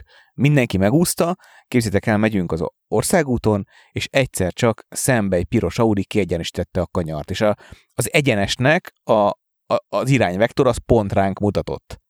Tehát, hogy ha, nem, ha mi nem kanyarodunk el, akkor telibe ver minket szemből frontálisan. Országút, tehát ilyen 100-110-es tempó mindketten. Unokatesom elkapta a kormányt jobbra, elkapta, úgyhogy ne, utána meg majdnem neki mentünk a szalakon, elkapta balra, nem volt bekötve, mert az unokatestvérem, és emiatt, ki, a, ahogy megdobta a patka, kiesett az ülésből, beesett középre a könyöklőre. Na most onnan marha nehéz kormányozni, onnantól kezdve az autó úgy sodródott, ahogy sodródott, és én annó egy, egy, egy szerintem nem podcastben, akkor nem voltak podcastek, de valamilyen interjúban egy rally pilótától hallottam, hogy, hogy nem tudsz mit csinálni. Tehát ugye mit csinálsz, hogyha leesel az útról, és mondja, hát nem nagyon tudsz mit csinálni navigátorként. Ő maga elé szokta rá kulcsolni a kezeit, de nagyon szorosan, Egyrészt védi a bordáját, védi a tüdejét, tehát hogyha valami megüti a kezét, akkor inkább a kezet törjön el, ne a borda szakadjon be meg nem kalimpálnak a kezek. Tehát ha fölborulna az autó, a test közelébe szorított kéz, akkor nem kalimpál, és nagyon sokszor törik el úgy kéz, hogy egy autó felborul, hogy ki, kitörik az üveg, Persze, beakad Kitörik az üveg, és akkor már nem tudja bent tartani a kaszniban a kezet az üveg, és átfordul rajta az autó. És képzétek el, pörögtünk, forogtunk, minden irányból összetört, baromi nagy mázlink volt, előző héten vett egy Volvo-t a unokatestrom, és hát nem kis szerepe volt annak, hogy karcolás nélkül megúsztuk, és el, fölrobbantak a légzsákok, elmúlik az, tehát hogy megállunk, és azt látom, hogy, hogy a testemhez van szorítva, a kezem így keresztbe kulcsolva. Úgy, hogy ezt egyszer hallottam egyszer egy, egy, egy, egy, egy navigátornak az elbeszélésében. Hogy az emberi agy, már múltkor is egyébként téma volt, én, én akkor is én mondtam, elképesztő csodákra képes, úgyhogy jók ezek a YouTube videók szerintem. Én egyébként, Szerintem. én egyébként nézem, néztem ezt az InReach cuccot, terveztem is megvenni, aztán végül, végül nem vettem meg, van több kategória belőle, van egészen ilyen olcsóbb, 70-80 ezer forint környékén van talán a legolcsóbb, az egy, az egy olyan kis eszköz, amit mobilhoz lehet kapcsolni, és akkor a mobilon keresztül zajlik az a, a kommunikáció. Ennek ugye a hátránya az, hogy kell egy feltöltött mobiltelefon. Aztán a komolyabb verzió... Szerintem a videóban lévő srácnak is ilyen Aha. volt, mert mondta is, hogy a mobiljának Igen. az aksia kellett, hát powerbankről hát, Jó, nyomatta. persze, de nyilván amikor tudod hét napra pakolsz kaját, hidegbe, a powerbank is lemerül ám, tehát hidegbe... A napelemes powerbank oh, Oké, okay, profi felkészült. Na, oké, okay, mindegy. Jöhet, jöhet a köd, maradjunk annyiba, tehát az is megszívhatod, és van olyan InReach cucc, aminek saját kijelzője van, meg saját text felülete. De az is aksival megy az is axival megy, de akkor is plusz egy eszköz. Ja, igen, igen, igen, igen. Én, én, én egyébként jobban számítanék arra, hogy elérek, ugye, mert hogy azt privát számot is tudsz róla elérni. Hát én jobban számítanék arra, hogy egy barátot, egy, egy olyan barátot, egy olyan ismerőst elérek, aki, aki szervez nekem egy privát mentőcsapatot, mert egyébként lehet, lehet a hivatásokra is számítani, de azt fedeznie kell ám a biztosításodnak. Tehát a helikopterrel érted... Mondta a srác, hogy neki minden megvan. Most Petiről van szó benne. Ja, ja, értelek. Igen, tehát hogy, ha nekem nincs olyan extrém biztosításom, ami ezt fedezi, akkor az egy több millió forintos költség is lett, ami nyilván még mindig sokkal olcsóbb, mint az életem, vagy sokkal nyilván megéri a befektetést, de, de majd Patreonból visszahozzuk, de hát basszus, azért erre, erre, erre is tudni kell készülni, és a biztosítást nem fogod tudni megkötni akkor, amikor már bajba vagy. Tehát, hogyha tehát én az én, én, ha én például el akarok menni most egy hónapra Görögországba, Törökországba autózni, azért egy hónapra, hat hétre ilyen extrém biztosítást kötni, az nagyon drága ám. Tehát azért száz, több százezer hát, forintos de... költség. Ami nyilván a magyar büdzsével az én pénztárcámnak drága, el, el tudom képzelni a nyugati fizetéshez, ez, ez egy, csak egy, egy, egy, egy, egy, egy tétel a, a sokból. Hát főleg, hát mondjuk ja. nem hiszem, mert hogyha mondjuk ilyen életmódot élsz, hogy folyamatosan túrázol, akkor egész évre kell ilyen komolyan biztosítanod magadat, az nem kis összeg lehet, főleg külföldön, szerintem, de nem tudom, hát igen, de milyen ez, ez megint olyan, hogy ért, hogyha szerint, szerintem ez olyan, hogyha valakinek ez a szenvedélye, akkor erre muszáj költeni. Ez olyan, nekem a fotózás szenvedélyem, úgy tudok fotózni vele egy objektív az, a, a gépemet. Azt meg kell vennem több igazad van. nekem az a szenvedélyem, hogy nekem az a szenvedélyem, hogy extrém helyekre járok, akkor igenis vegyem meg a 100 ezer forintos, vagy a több százezer forintos biztosítást, mert az életem hát múlik oda menj olyan vissza vagy pedig, az, hogy csőd, vagy pedig az, hogy csődbe Igen. megyek. Tehát, hogy e- ez nyilván ilyen, ilyen a legkönnyebb spórolni, nem Ö, kell ezen spórolni nem a, szerintem. Tehát aki ezt csinálja... Nem az, az adásunk témája már masszívan, de, de vannak ilyen klubok, ahova lehet csatlakozni, és akkor az, abban van coverage, abban van, van egy bizonyos fedezet. De például zárójában megjegyzem, hogy én a fényképező gépeimet, meg a munkaeszközeimet is biztosítanám, ha lenne rá Magyarországon lehetőség, de nincs. Igen, csak ja, hát nincs. Hát az, az, az, egy, igen, az egy visszatérő probléma nálunk sajnos. Térjünk még vissza egy kicsit a adásba. A... Gondoljátok. Eddig nem, eddig nem, eddig nem az adás volt. Ez egy... Az adás menetben, úgy érted? De nyilván... Igen, az adásmenetben. Van-e, nem kell annyira részletesen most megbeszélni, hogy igazán az, az egész jóslás, az egy téma, hiába van több kérdés ugye feltéve. Van-e bármi olyan dolog, amit így szívesen látnátok jövőre, vagy ami ilyen lehet egy nagyon elvadult ötlet is, vagy... De lehet földhöz ragadtani simán, is jósolni, már, simán, igen, mármint, hogy mit várunk a gyártóktól. Piacpredikció jó, az a legjobb szó erre. Igen. A Nikon esetében én nagyon egyszerűen tudom ezt megfogalmazni.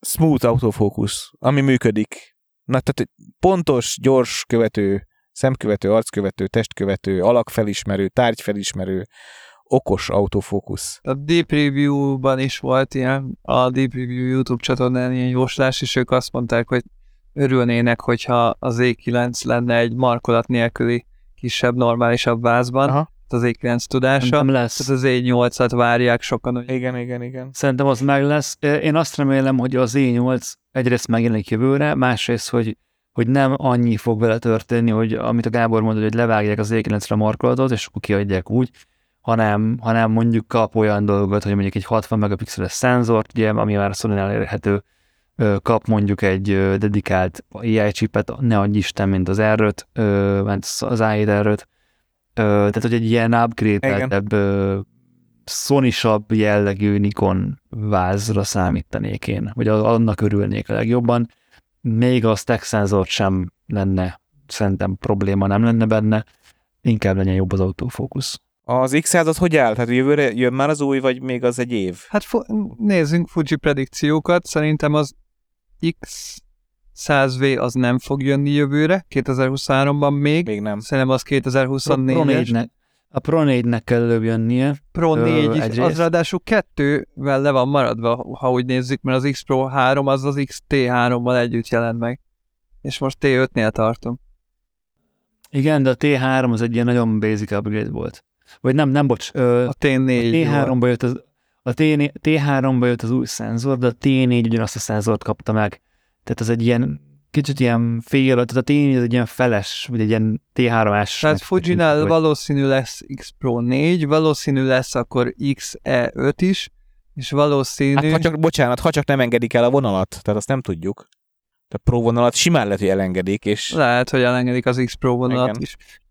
Én nem gondolnám, hogy el fogják engedni. És új GFX szerintetek lesz 50R-nek a... Nem. Szerintem, hát figyelj, ha, ha bármilyen GFX jön, akkor az vagy a nagy markolatos száznak az utódja, de szerintem annak nem Szerintem az most még pont nem jön annak utódja, mert az most jó rendben van. Annak én nem nagyon érzem azt, hogy kéne. Vagy pedig, hogyha bármi jönne a GFX-ből, ugye akkor az az 50R2, ami kérdés, hogy egyáltalán lesz Hát kérdés, hogy milyen irányba fejleszti a Sony ezt a középformátumú szenzorát, tehát hogy az 50 megapixelbe raknak-e nagyobb sebességet, vagy viszik tovább azt, hogy az 50-esnek volt ugye a százas a továbbfejlesztetje, és akkor utána a next step az ugye vagy a százas gyorsítani, vagy a százasba még több megapixelt rakni. Tehát gyakorlatilag azt nem hiszem, hogy, le, hogy visszamennének felbontásban hanem csinálnak egy... A 100S az előbb jelent meg, mint az 50-es 2. Igen, de az 50-es 2-ben most kis túlzással nem tudjuk pontosan, mert nem vagyunk mérnökök, meg nem szedtük szét ötször a gépet, meg raktuk össze újra, de hogy kb. ugyanaz a szenzor van benne, mint az 50R-ben, meg az 50-es 1-ben. Igen, igen, abszolút, csak hogy, hogy, hogy nem, nem az 50-es vonalnak a továbbfejlesztésének gondolja a százat, százat a Fuji, hanem ez egy külön line. Tudom, de most én arra gondolok, hogyha van a Sony által kiadott új középformátumú szenzor, akkor ugye azt tudja majd belerakni a Hasselblad is, igen, az igen. X2 szériába, meg a GFX szériába is a Fuji. Szóval ahhoz kell az új szenzor, hogy a Fuji tudjon fejleszteni, vagy még az 50R-be bele tudja rakni esetleg a a, a 100 100 hát megapixeles. Hát a 100 es szenzort, igen, tehát hogy kisebb vázba össze tudja rakni ugyanazt, amit eddig nagy vázba tudott. Az még lehet, hogy tud miniaturizálni 2023-ban. Canon vonalon én azt gondolom, hogy az RP-t valószínű frissíteni fogják, tehát a full frame olcsó gép az, az, az hiányzik a Canonnál, az R6 már 2 meg az R6 alá kell valami, és R1 nem hiszem, hogy meg fog jelenni 2023-ban, talán R5 Mark 2 az, az talán meg fog jelenni szerintem. Én nagyjából így tippelem. Nikonnál az E8, igen, Fujinál azt elmondtuk. Sony-nál nehéz most, mert ott minden friss nagyjából. Ott az A9-nek hát lehet utódja, nem. de az S, az, az, én, hát igen. Az S nem, meg ugye az A1, ami ugye már kicsit gyengébb becske, mint a többi, hogyha úgy nézzük bizonyos tekintetben.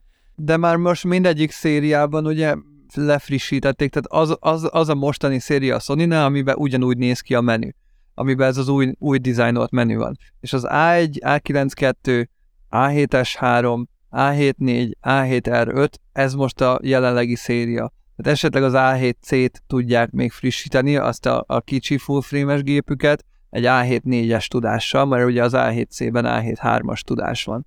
Én, én nagyjából ezt, ezt tudom jelenleg tippelni, nem hiszem, hogy nagy fejlesztés lesz a sony mert ö, ergonómiailag nem gondolnám, hogy újra gondolják az egész line-upot, ö, technológiailag meg totál tetején vannak a fejlesztéseknek. Tavaly volt egy olyan kérdés, nem emlékszem, mit válaszoltunk rá, hogy fog-e 2022-ben új filmes gép megjelenni. Ugye a Leica M6 az megjelent. Szerintem egyébként mondtuk, hogy lesz új filmes gép, ugye nagyon, ezt minden évben rumor, rumorolták. Nevezhetjük hát, újnak. Reissue. Viszont 2023-ban is lehet, hogy fog megjelenni, ha bízhatunk a Pentaxban. Nagyon megdöbbentem ezen a híren amúgy, vagy nem is az, mert megdöbbentem, nagyon meglepődtem ezen a híren. Mi az a hír, Bedek? Ezt, tehát a hallgatók nem tudják, mert nem olvastak híreket, mert a podcastből tájékozódnak. Ja, értem. De hát a Pentax bejelentette, hogy hát rájöttek, hogy a digitális technológiában annyira nem tudnak labdába rúgni. Lehet, hogy ez nem volt benne a sajtóközleményben, de a háttérben biztos ez volt az ok. Miatt vonatról már lekéstek. Azért inkább filmes gépekbe fektetnék az energiát. Az első gép, ami meg fog jelenni, valószínűleg ez egy kompakt lesz, ami nagyon érdekes, hogy milyen kompaktot fognak bejelenteni, ami azért jó, mert hogy a Pentaxi már a Rico. Így van. És hogy a Rico-nak legendás kompaktjai voltak a filmes kor- korban. Viszont a Rico az mindig prémium kompaktnak számított, és azt mondta a csávó, hogy elsőnek egy kompakt jelenik meg, és utána egy prémium kompakt. Tehát, oh. tehát a prémium kompaktban feltételezhetjük, hogy abban lesz mondjuk expo kompenzáció, vagy ilyesmi, vagy az lesz a Rico, de hogy először valami full basic olcsók, még az is lehet, hogy valami lomószerű kompakt, nem tudhatjuk, ja, ugye? igen, az is lehet. Igen, igen, valószínűleg egyébként az lesz. És azt is mondták, hogy az SLR vonalra is rá akarnak ülni, amiért egyébként én szomorú vagyok, hogy a középformátumú vonalat azt nem említették. Egyébként, hogyha azt nézed, akkor a, hat, a Pentax 6x7-es az, az, az SLR. Így van. Hát azt nem mondták, hogy... Nem mondták, hogy 35 mm. Igen, igen. Meg a Pentax 645 is SLR. Igen, igen, igen, igen, igen, igen ha valami miatt 2022 az jó volt, akkor az a filmes dolgok. Hát annyi meglepetés volt 2022-ben. Bár a végére bedurult. A nyersanyag ára az eléggé. Meg a nyersanyag hiány, meg ezek. Kodak már bejelentette, hogy a jövő évet 17%-os áraverekedéssel kezdjük, srácok. Azt rá. úgyhogy silverzats.com, esetleg bárki szeretne továbbra is filmet fotózni. Tehát nagyon-nagyon durva, hogy, hogy ez mennyire felfutott, és hogy ez, ez egy év alatt mennyi, tehát érted, szerintem kb. öt új, öt új, új film jelent meg, megjelent egy új Leica, filmes Leica, jelent csomó ö, filmes Kickstarter projekt, kiegészítő, nagyon sok minden megjelent idén. És hogyha ez így fog folytatni jövőre, tök jó lesz. Csak hát nem lesz senkinek filmmel fotózni, de ez egy másik kérdés. Hatalmas, hogy álmom lenne egy autofókuszos 6x7-es SLR. Ugye a Pentax 672 az ugye SLR és 6x7-es, viszont full manuál. És mennyire nagy innováció lenne, hogyha a legutóbbi DSLR technológiának az autofókusz technológiáját valahogy a Pentax, ami mondjuk most a DSLR-jeiben van, azt az autofocus know-how-t beleépíteni nagyobb házba, egy 6x7-re fotózni tudó, nagy tükörrel ellátott SLR-be, és gyártana hozzá új optikákat, amik kirajzolják a nagy szenzort, és autofókuszálni tudna, és fú, ez brutális lenne. Én csak annyit, annyit tennék hozzá, hogy szerintem nem kell a legutóbbi, egy D4-essé szerintem bőven, bőven kurva jó lenne. Jó, de a Pentaxon a legutóbbi ez a D, D70 szint körül. Nem tudom. Vigyázz, mit kívánsz. Egyébként... Nem, hát nem próbáltam mostanában újra megjelent Pentax DSL. Mikor próbál... Bár én sose próbáltam, hozzáteszem. Én se, én se. Bocsánat, hogy cinikuskodtam nára. De a D4-es tekje az odabaszta egy izé középformátumú filmkamerával. Peti meg üvegből vissza a viszkit. Van poharam is, de el van rakva. Túrázáson ekonomikusnak kell lenni, Gábor. Igen. Hajón, hajón is üvegbritták a rumaszt. A kiszáradásról beszéltük az előbb, nem, Peti üvegbe tolja a viszkit az, az autóval az erdők közepén, oké. Okay. Meg, meg, itt van egyébként nálam Benedek bögréje, de a, a nem volt pofán beletöltve. Ja. Mert ugye a Tripontól kaptunk egy szép bögrét. Igen. Amikor visszadom a mikrofont, majd azt ne felejtsük el vele bizniszelni. Visszatérve a Pentaxra, értem, mit mondasz, olyan szempontból nem tudom, hogy mennyire van létjogosultsága annak, hogy, hogy gyakorlatilag, hogyha ezt megcsinálja a Pentax, akkor bukja az összes Pentax 6 x obi kompatibilitást. Ez igaz. Viszont előrem fele menekülne, tehát hogy gyakorlatilag tudna eladásokat Igen, generálni kér... a filmes community-ben, akiknek van pénzük külföldön. De kérdés az, hogy mennyi, mennyi pénz van abba, hogy egy teljes Rohadt. új autofókuszos objektív line kifejleszten a Pentax. Több millió forintért árulják a mamiákat. Az mind lehetne a Pentaxnak a zsebében. Ez mondjuk jogos. Nincs megtiltva, hogy a régi objektíveket megcsináld autofókuszosra. Tehát az optikai formulát megtarthatod? Jó, csak azt gyártósot kell felépíteni rá, meg minden. Meg, megcsináltad úgy a bajonettet, hogy az új autofókuszos vázra rárakhasd a manuál fókuszos obikat. Tehát a flash distance maradhat ugyanaz. És ezt az egészet megmarketingeled úgy, hogy ez igazából egy elő. Igen. Abszolút. És, és kész. Tehát igazából még, kész vagy. Ugye még a, amiről mi beszéltünk az adás elején, és ami miatt kicsit így belekötnék a, a hány millió, ami átadnak el évente használt piacon kijelentésedre, hogy igen ám, de hogyha ezek az objektívek, ezek modern obik lesznek, akkor nem fogjuk őket szeretni, ugyanúgy, ja, hogy jó. az új, az új Canon se szeretjük, hiszen egy steril üveg lesz a géped előtt. Azért 6 héten máshogy karcolnak az obik. Értem, csak hogy a, a mami obikat az azért vesszük, mert hogy az az, az obi. De nem azért, mert érted? Tehát nem azért vesznek. Nem tudhatod, hogy nem lehet megcsinálni olyan karakterrel egy autó, tehát ugyanazt megcsinálja, csak nagyon sok pénz belül, és belerakja az autofókuszt, de hagyja úgy az optikát. Meg valószínűleg meg lehet amúgy. Tehát, hogyha, hogyha az optikai formulát lemásolják, az Le- Leica megcsinálta idén. Kiadott egy a leges-leges 31.4-es objektívét kiadta újra, ugyanaz az optikai formula, ugyanúgy néz ki az objektív, csak nyilván ugye modern coating van a lencséken, ugye modern nyertes technológia, de teljesen ugyanaz az objektív, és full ugyanazt az, azt a karaktert hozza és ezt meg tudja csinálni bár, igazából bármelyik vagy, vagy a gyártó, tehát azt a Pentax is meg tudja csinálni, hogy megnézik a 101, nem 102, 8, 2, 4, mi az a rendes. 2, 4, igen, 102, 4 az optikai formáját, gondolom valahol megvan a gyárba, remélhetőleg valahol egy, egy izé papíros valahol így el van a fiókban. És, és megcsinálják. Tehát, hogy ez, ez abszolút járható út. Kérdés az, hogy ezt ők akarják-e? Vagy pedig a Sigma saroktól sarokig tűjeles valahol akarnak elindulni azt azért ne felejtsétek el, hogy ha nem digire gyártasz objektívet, akkor sokkal nagyobb a vintage mozgásfaktorod. Igen. Arra gondolok, hogy nem kell, nem kell olyan aprólékosan kibalanszírozni a lencsét. Mert a filmnek sokkal jobb a tűrése ilyen téren, illetve akiknek eladod, és más igényeik vannak. Hiszen te, a, aki dedikáltan filmet 800-as filmet, 400-as, 800-as filmeket akar berakni majd ebbe, ezekbe a kamerákba, és, és újongva fetreng a földön, hogy micsoda zaj, meg micsoda szemcsék, meg micsoda tököm tudja micsoda, azokat nem, fog, azokat nem fogja zavarni a, az, ami, ami a, a modern optikákból hiányzik, az a, az a pici technikai perfekcionizmus hiánya. Ez mindig az a 35 mm-re, ahol a nyersanyagnak kicsi a felbontása, és ha nagy formátumra fotózom, mert hogy nagyobbra, mint 35 mm, akkor valószínűleg szeretném nagyobban látni a képedet egyrészt, másrészt a 35 mm-s, 35 mm-s szenzorra gyártott optikákon volt mit azért fejleszteni, nézzük meg egy Canon 51.4-et, vagy bármit, hát az a tényleg C a tenger volt meg minden, és azokon lehetett élesíteni, viszont a 6x7-re gyártott objektívek azok mai napig nagyon-nagyon élesek és tökéletesek, és azoknak az objektív formulája az sokkal élesebb, mint mondjuk egy ugyanolyan abban a korban gyártott 35 millis Canon vagy Nikonnak a 51-8-asai, vagy a 85-ösé, vagy bármi. Tehát, hogy a középformátumú objektívek nem nagyon kell fejleszteni, az most is jó. Azt most is adaptálva úgy használják középformátumú 100 megapixeles vázakon, hogy, hogy jobb, mint a gyári. Ez, ez, ebbe abszolút igazán Gábornak. De egyébként Peti, amit te mondasz, az is igaz, hogy, hogy a film ugye eleve nem, tehát ugye a szenzor az egy full sík valami, a filmnek meg van mélysége, van neki vastagsága, ugye nem halál egyenes, de van kifeszítve, mint a szenzor. Tehát nyilván ott ezek, ezek az objektív dolgok, ezek ugye jobb, jobban eltűnnek, vagy ugye elkenődnek. Ami, ami, meg nagyobb a toleranciája fénybeesésben is. Abszolút igen.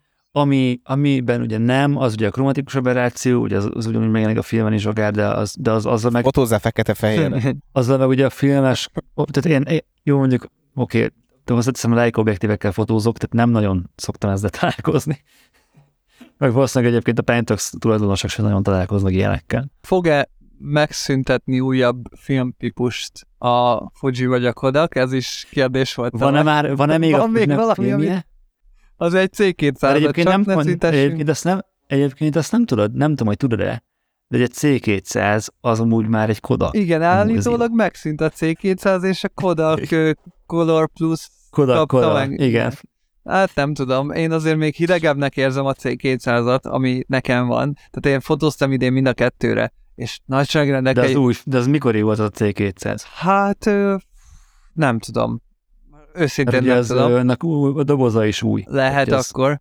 Mindegy. Lehet, hogy ez még a régi Lehet, hogy még a régi volt, de nagyon nem szeretném, hogy ez igaz legyen, mert sokkal rosszabb a Kodak Color Plus, mint a C200, mint a Fu- Fuji 200. Az Fuji C200 az nagyon-nagyon jó film szerintem, és visszasírom azokat az időket, amikor kettő-három éve még 690 forintért lehetett kapni, most meg 4200 forintért, és így basszus.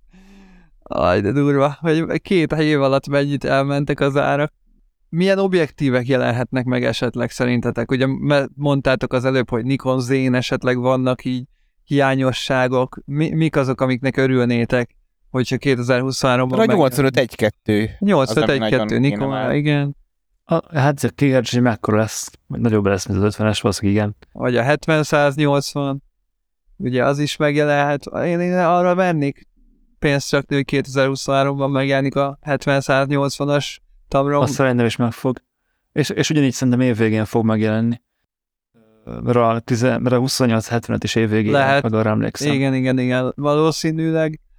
Hát én azért még mindig örülnék Nikonra is, meg Canonra is valami pancake obinak, azért ha már kihasználjuk ezt a tükör nélküli dolgot, meg izé, akkor azért nem lenne rossz, hogyha a kisebb méretből adódó előnyöket néha használnák is. Én nekem van egy ilyen vad kívánságom, nem valószínűleg azonnal fogok rohanni a boltba, boltba érte, de hogy jó lenne, hát erre az obira tudnék jó, elég erőteljesen vágyni.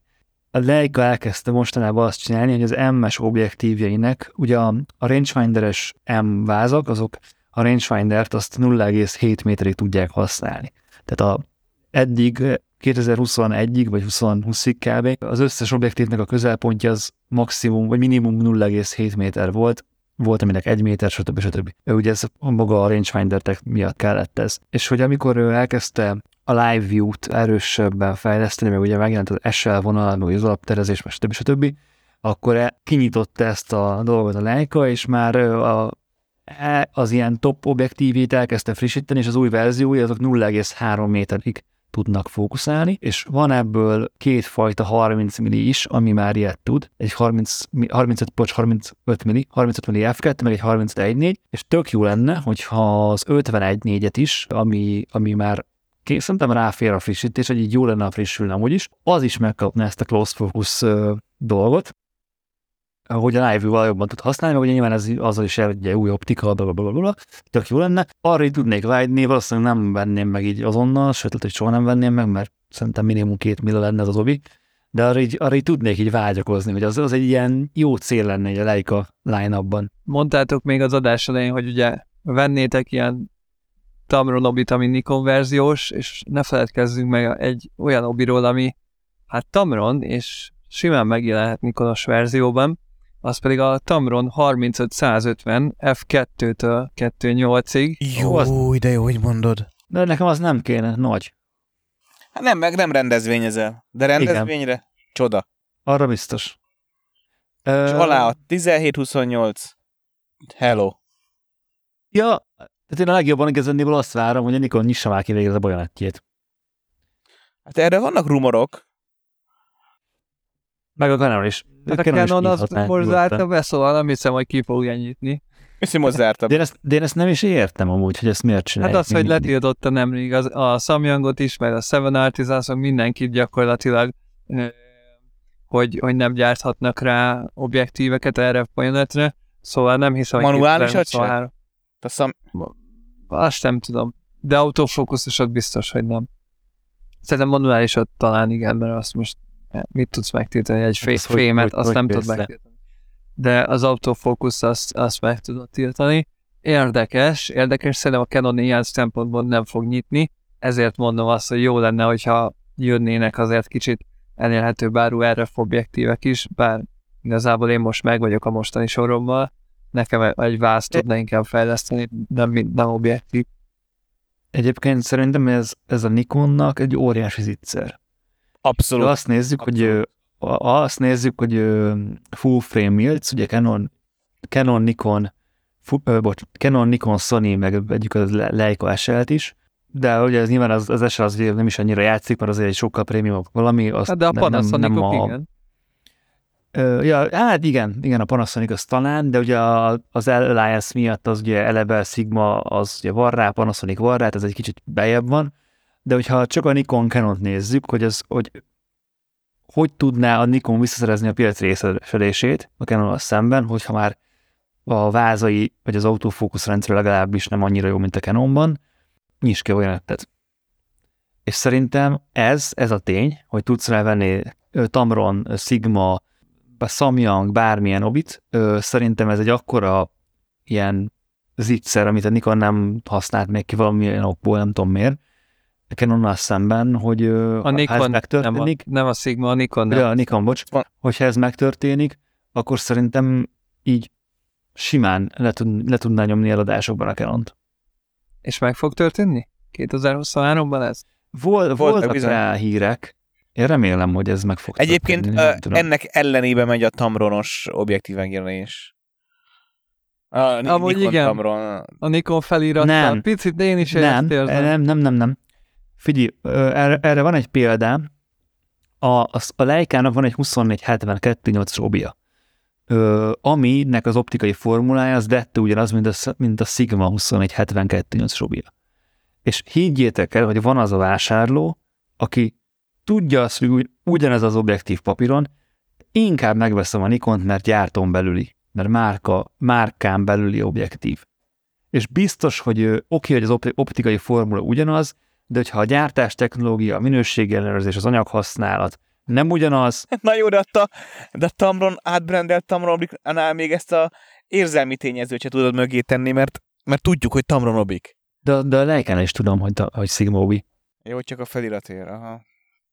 A felirat. Nem, de nem csak a feliratért. Sokaknak Gyár... számít egy matrica, tényleg. Oly, hát tudom, persze. Ez abszolút, én, én, én, én ennek örülök. Mert így, így van egy olcsó 2875 olcsó. De Benedek, az a baj, te is abba a táborba tartozol, aki a leikát venné, nem a szigmát. Abszolút, de, de, de egyértelmű, mert bízom abban, hogy oké, okay, hogy megvette az optikai formulát, Ez... de a gyártósor az nem a tamromba készül, ezt nem tudjuk. Ezt uh, keverik az emberek a bizalom és a hit kifejezéseket. Ezt már... Tudom, de hát nyilván az, az, az valahol tehát, hogy nem tudok úgy vásárolni, mint a Gábor, hogy Excel tábla alapján nézek mindent. Jó, én, én sem mindig úgy vásárolok. Azért száraz tech alapján, azért nekem, nekem ott van az érz, nekem nagyon sajnos jelentős ö, százalékban jelen van az érzelem a vásárlásaim során. Ez is baj. És nekem igenis ez számít, hogy ha vala, hogyha elém teszik ugyanazt az objektívet, Nikon, Tamron, és a Nikon az 20%-kal drágább, én a Nikon fogom meg a Nikon vázamhoz. Én, én aztán tökéletesen tudok vele azonosulni, mert ez, ez, ezek számomra is rendkívül fontos tényezők. Az érzelmi tényező az fontos, és ez én szerintem... Is, ezzel amúgy én is tudok azonosulni, abszolút. Tökre aláírom, és hogyha 20% különbség... Csak te a tech kötöd meg ezt a románcot. Nem, hát csak ha 20% különbség van, akkor még én is azt mondom, hogy lehet, hogy a bárkázottabbat venném, de de általában nem 20% a különbség, hanem lehet, hogy kétszer annyi mondjuk a Leica, mint a Sigma. A Nikon 2875 az 390 ezer forint, a Tamron 2875 az pedig 400 ezer. Ja, azt hittem a Leicát meg a Sigmát nézed, akkor már meg. Nem, nem, nem, nem. Mert az, az, az nem releváns.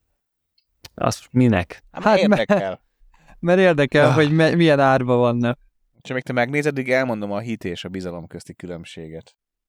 Kérlek, Peti. Hát a bizalom az tapasztalati úton szerzett érzés vagy tudás. A hit pedig nem tartalmaz tapasztalati megközelítést. Tehát akkor azt mondod egy vadidegen embernek, hogy nem bízol benne, akkor igazából nem hiszel benne. Csak, a biza- csak, csak ezek így összelettek most már a jelentésben. Hiszen egy vadidegenben valóban nem tudsz bízni, hiszen akkor tudsz már bízni benne, amikor egymás után többször az történt, amit mondott mondjuk. vagy úgy reagált bizonyos dolgok helyzetekben, ahogy azt te elvárod. Az, azáltal épül ki a bizalom. Barátok között a bizalom, az azért van, mert többször tapasztaltuk már, hogy lehet számítani a másikra. Hát ő sajnos nem árulják ezt az objektívet. Nem, konkrét a magyar árat nem lehet találni a leikára, ez a durva. Megnézem, megnézem a svéd... Várjál, megnézzük a BNH-be, és akkor az alapján látjuk a különbséget. A 2895 dollár a Leica, és a Sigma 2470 F28, az pedig 1049, tehát hogy háromszoros ár majdnem. Annyi van itt még pluszban, hogy ez az objektív ez kapható kitben, és ha úgy veszed meg, akkor jelentősen olcsóbb. De nyilván, tehát itt, itt azért Nem 20%-os különbség van. Nem, nem, nem, a le, nyilván a Leica logó az többet ér egyértelműen, tehát mint a Nikon. Ö, meg ott ugye ténylegesen ez az objektív az ugyanúgy Wetzlarba készül, mint a többi, tehát hogy ö, ott azért tudjuk, hogy, hogy nem a nem, nem a gyártós volt, tehát ez kézzel rakják össze ugyanúgy, mint a többit, úgyhogy ez az bizonyos szempontból azért jobb. Ö, de, de igen, nem tudom, remélem, hogy a Nikon kinyitja a bejelentjét 23-ban, és lesznek akár Tamron fixek is, Sigma fixek, Samyang fixek, mi van még, ami autofókuszos? Új Nikon fixek, vagy bármi, hát azért Nikon igen, is lehet, igen. a Nikon formulával valamit azért csinálhatna már valami új, új lencséket, mert az, hogy most a Tamront izé vásárolgatja. Ami még, ami még így eszembe jutott a, a bajonát kinyitás kapcsán, hogy például, hogyha officially kiadják a Nikon bajonettet, meg ugye a, a programozhatóságát, hogy hogyan viszi át az autofókusz információkat, például lehet csinálni autofókuszos Nikon Z bármi adaptert. Tehát Nikon Z2, Sony E, Nikon Z2, Canon F, Nikon Z2, Leica L, mert a Nikonnak nagyon bent van a flash distance azt mondja, nekem az egy leg, leg, legbelsőbb flange távolság, és gyakorlatilag bármit rá tudsz adapterezni. És látom a Gábor, hogy húzkod a szálat, ez működik. Tehát ez pontosan ugyanannyi, pontos, hogyha ez, hogyha ez officially ki van adva, ez pontosan úgy működik, mint a gyári, gyári. Hát tök jó akkor. És akkor így az adás végére ugye a klasszikus kérdést azért feltenném, srácok, mik a terveitek jövőre? Az a baj, hogy már múlt évben is azt terveztük, hogy Peti elindul utazni, én meg megcsinálom a weboldalam, szóval... De, hát, de miért, nem Gábor, tudom, miért ne lehetne több éven keresztül ugyanezt tervezni? Szóval én igen... Ezt, ezt, ezt nem értem, hogy mi ez a, mi ez a tervshaming, tehát... Tervezni Tudom, hogy egy, mondjuk mindig lehet, igen. Egyrészt, másrészt meg egy, én tisztában vagyok vele, hogy rohanó világban élünk, meg ami nincs meg holnapra, az, az nem értékes. Nekem ezzel nincs problémám, hogy sokáig tart. Én megkapom privátba is, meg, meg a social médián keresztül is, hogy mennyire kellemetlen, hogy még nem utaztam el. Ez egy nehéz dolog. Én így tudom megcsinálni. Nekem, nekem a problémák, amik ezzel kapcsolatban szembe jönnek, olyan fajsúlyosak, vagy úgy tudok rájuk reagálni, hogy ennyi időt vesz igénybe. Ez van.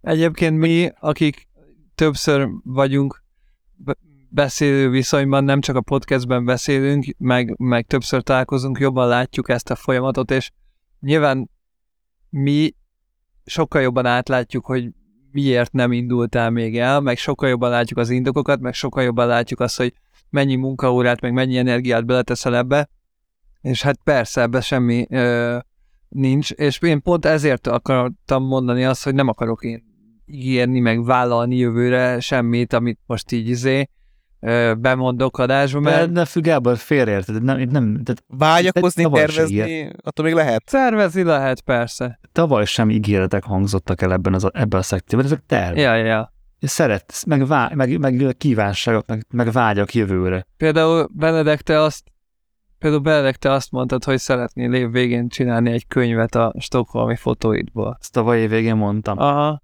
és tök jó lenne, hogyha most lenne egy könyv, és azt mondod, hogy csinálsz vele tíz darabot, és adsz belőle nekünk. Hol a könyvem? Ja, igen, igen. Ja, ja, emlékszem erre. Ugye nem, a, nem konkrétan a stokholmi fotókból akartam, hanem hanem a téli sorozatból. Csak elkezdtem kutatni a, illetve én ennek nagyon, nagyon részletesen egyébként utána mentem, tök sok nyomdának írtam, nagyon sok online szolgáltatást is megnéztem, és igazából arra jutottam, hogy hát, hogyha ilyen tíz példányos könyvet akarsz kiadni, akkor esélytelen, és hogy még akár zín formátumban is kb. esélytelen, és hogy arra jutottam igazándiból, hogy kell venni egy nyomtatót, és otthon kell megcsinálni az int. Ú, az mondjuk hát, költséges, az, az, lesz, nem? Az lesz. Otthoni nyomtatóval nem, nem költséges.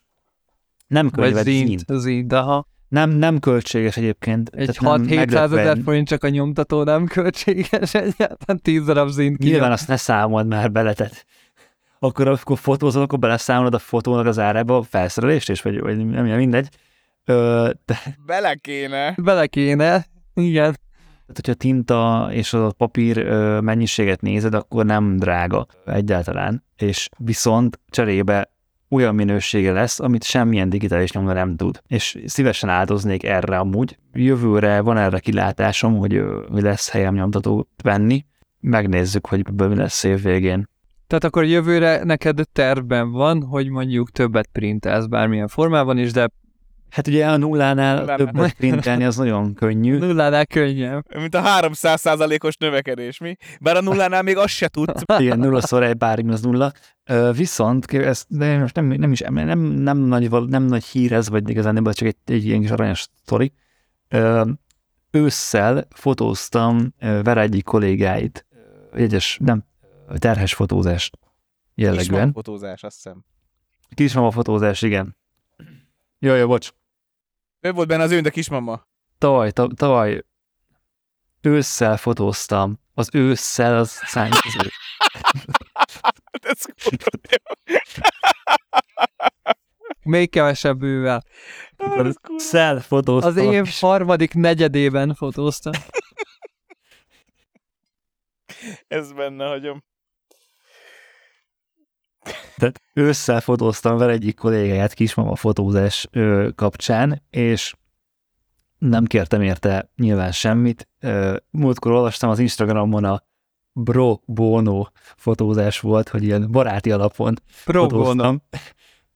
Ö, és karácsonyra kaptunk tőlük egy üveg bort, meg valami kis csokikát, és pluszban még azért, hogy megköszönjék a a, a fotózás, meg minden, tényleg nagyon hálásak voltak, nagyon akartak fizetni, de nyilván nem akartam semmit ezért kérni, és kaptam a, abba az analóg laborba, ahol szoktam járni filmet hivatni, egy kupont, és ez a labor, ez vállal, vagy hát nem is az, hogy vállal, csinál egyrészt C-printeket, meg csinál rendes Glixley barita papírra fullos printeket. És erre, fog, erre, foglalom, erre fogom felhasználni a, a kupont, úgyhogy már azelőtt fogok nyomtatni, mielőtt lenne nyomtatom. Mennyi, mennyivel igen, a kuponban? Tehát, vagy hogy lehet? Tehát fogsz... Nem, nem néztem még, még az árakat, de nem egész jó, egész, egész, egész jó kupon. Tehát, hogy simán tudok belőle nyomtatni akár egy nagyobbat is, akár. Szőrszásokat lenni, de a mással nyomtattat, az nyomtatás, tehát az, az, az, az beletartozik? Kezdésnek szerintem jó lesz. Ez szép volt, ez szép volt. Most neked a Stockholmi lakásban van kitéve bármi fotó? A saját képeit közül? Nincs. De mondd ki, mert a ja. fejrázást nem látják a hallgatók. Er- erősen ráztam a fejemet, a hallgatóknak mondom, hogy nincs kitéve fotó a Stockholmi lakásunkban még, de, de hogyha elköltözünk, akkor lesz. Szóval ez az egyik, amit szeretnék jövőre, hogy a, a tényleg a printelést elkezdeni. Ö, nagy, nagyon régóta, tehát gyakorlatilag tavaly egész évben február-március óta ezen gondolkozok, meg ezt tervezem, meg ezt nézegetem, hogy ez hogy lehetne jól, hogy érdemes, érdemes egyáltalán, mit lehet ezzel kezdeni, stb. stb. Ugye ez, ez, ez egy olyan dolog, amit mindenképpen szeretnék kipróbálni. A másik, ami ez kicsit egy rövidebb távú dolog, ö, folytatni akarom, vagy egy folytatom igazándiból nem akarom, mert csinálom a téli sorozatot, a depresszióról szóló téli sorozatot, meg a egy másik téli sorozatot, aminek még igazándiból nincs címe, nagyon, meg ilyen művészi mondani való, és mű, művészi mondani való csak ütettem mögé. Itt igazániból a ember és a tél, a hó kapcsolata nagy vonalakban, ezt így tudom ö, megfogalmazni. Van is a weboldalamon egy tíz kép ebből, a Below 25-a munkacíme mondjuk így, vagy a jelenlegi címe a sorozatnak, azt is ö, folytatom. Aztán meglátjuk, hogy nyáron milyen, milyen képek fognak születni, meg hogy mik lesznek ez a hava, havas téma már csak azért is izgalmas, mert egyáltalán nem biztos, hogy a gyerekeid a havat ismerni fogják. Tehát úgy értem a következő generáció. Mondjuk ott éjszakon. Oké, okay, lehet, hogy látnak majd havat, oké, okay, az még látnak havat éjszakon, de hogy az ember és hó kapcsolata az egészen más fog jelenteni szerintem a következő generációnak, mint Hát a mint, magyarnak biztosan. Mint, mint, ne, mint nekünk talán. Nekünk Igen. lassan elfogy a hó Magyarországon teljesen. Örülünk, ha van egy én, én ma tudtam hóba hava, ö, kezet mosni. Annyi volt. Hát én nagyjából ilyen két-három tenyérnyi felület. De te fölmentél most a vlükbe, nem? Vagy a Mátrába? Hát valahova. Igen. És ott, ott azért, ja, az azért magasabban van. Igen, abszolút ennek van, nyilván nem tettem magamnak egy ilyen gondolat és ebből mögé, tehát nem ezért kezdtem el ezt fotózni, egyszerűen csak érdekel a téma, meg, meg tetszik a téma, meg, meg érdekesnek találom, ugye nyilván mivel egy mi ez mérsékelt égövi országból származom, ezért a hó, nagy hó azért nem, nem a, az életemnek a része volt, vagy a gyerekkorom, vagy az eddig életem része volt. Nyilván azért érdekesebbnek találom, mint aki mondjuk ebben nőtt fel. Meglátjuk, hogy ebből mi lesz, de egyedül nagyon szeretem ezt a témát. És Peti, neked akkor bármi konkrétum jövőre, amit terveztél? Ez nem, nem klasszikus terv, ami a fejemben van, de egy, egy pár percet szentelnék neki. Én nem tudom, hogy mit hoz a jövő. Egyelőre nem, innen nézve, ebből az ablakból nézve, ahol én ülök, nem túl derűsnek tűnik. Köd van, nem? Igen, itt nagyon-nagyon hát, köd. igen. 5 méter látótávolság. Átvitt értelemben, és valójában is. én arra vagyok felkészülve, hogy arra igyekszem felkészülni most, hogy megőrizem a mentális egészségem. Annak ellenére, hogy lehet, hogy megtorpan az a, az üzleti fejlődés, amit az elmúlt években tudtam racionalizálni. Lehet, hogy az a terv, amit most már egyrészt gyerekkorom óta szövök, három éve kitaláltam, két éve teszek érte, lehet, hogy nem tud megvalósulni a, az elszálló infláció, üzemanyagárak és egyéb költségek miatt, és lehet, hogy egészen, egész drasztikusan át kell szkélelni, át kell át kell, a, át kell ütemezni az egészet, ez, ez, és, és igyekszem ebben jó lenni, jól érezni magam, és, és nem kudarcként megélni, meg, meg úgy egyáltalán a, a, a velünk élő jelenlegi hangulatot nem, nem rosszul megélni, vagy nem, legalábbis nem hagyni tényleg, hogy a mentális egészségemben csorbát szenvedjen, és, és igyekszem sokkal több időt azokkal az emberekkel tölteni, akiket szeretek, és hogy velük legyen tudatosan minőségi kapcsolatom, mert ö, szerintem ezt az utóbbi időben elhanyagoltam.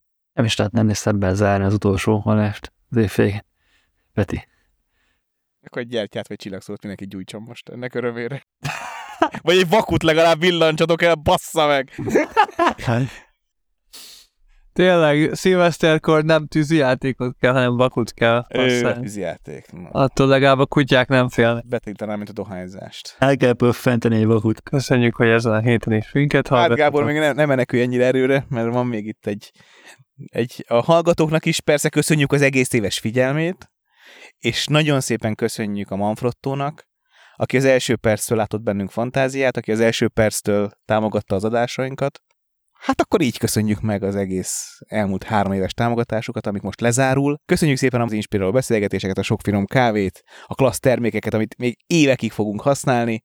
Ezért mindannyian nagyon hálásak vagyunk, köszönjük szépen. És búcsúzunk továbbá a Nisi-től, a Harnell-től és a Samyang-tól, akinek a szerződése szintén lejár az év végén. Az ő támogatásokat is nagyon szépen köszönjük. És ugyanígy köszönjük a Patreonosokét, Jancsa János, Sutta Dávid, Turóci Gábor, Erdős Balázs, Német Pészáros Bálint, Vince Róbert, Vég Sándor, Buducki Norbert, Nagybai Ádám, Sámán, Varga Domonkos, Lizander Galusz, Agamemnon, Szűcs István, Kalamár Ákos, Pataki Csaba, Flender János, Tóth Szabolcs, Rövid Péter, Nelc Tamás, Berta Zoltán, Dovigyel Bálint, Szulics Miklós, Mikó Vencel, Balog László, Mozsár Valentin, és Berkes Tamás. Köszi szépen, boldog karácsonyt és boldog új évet! Sziasztok! Sziasztok! Sziasztok!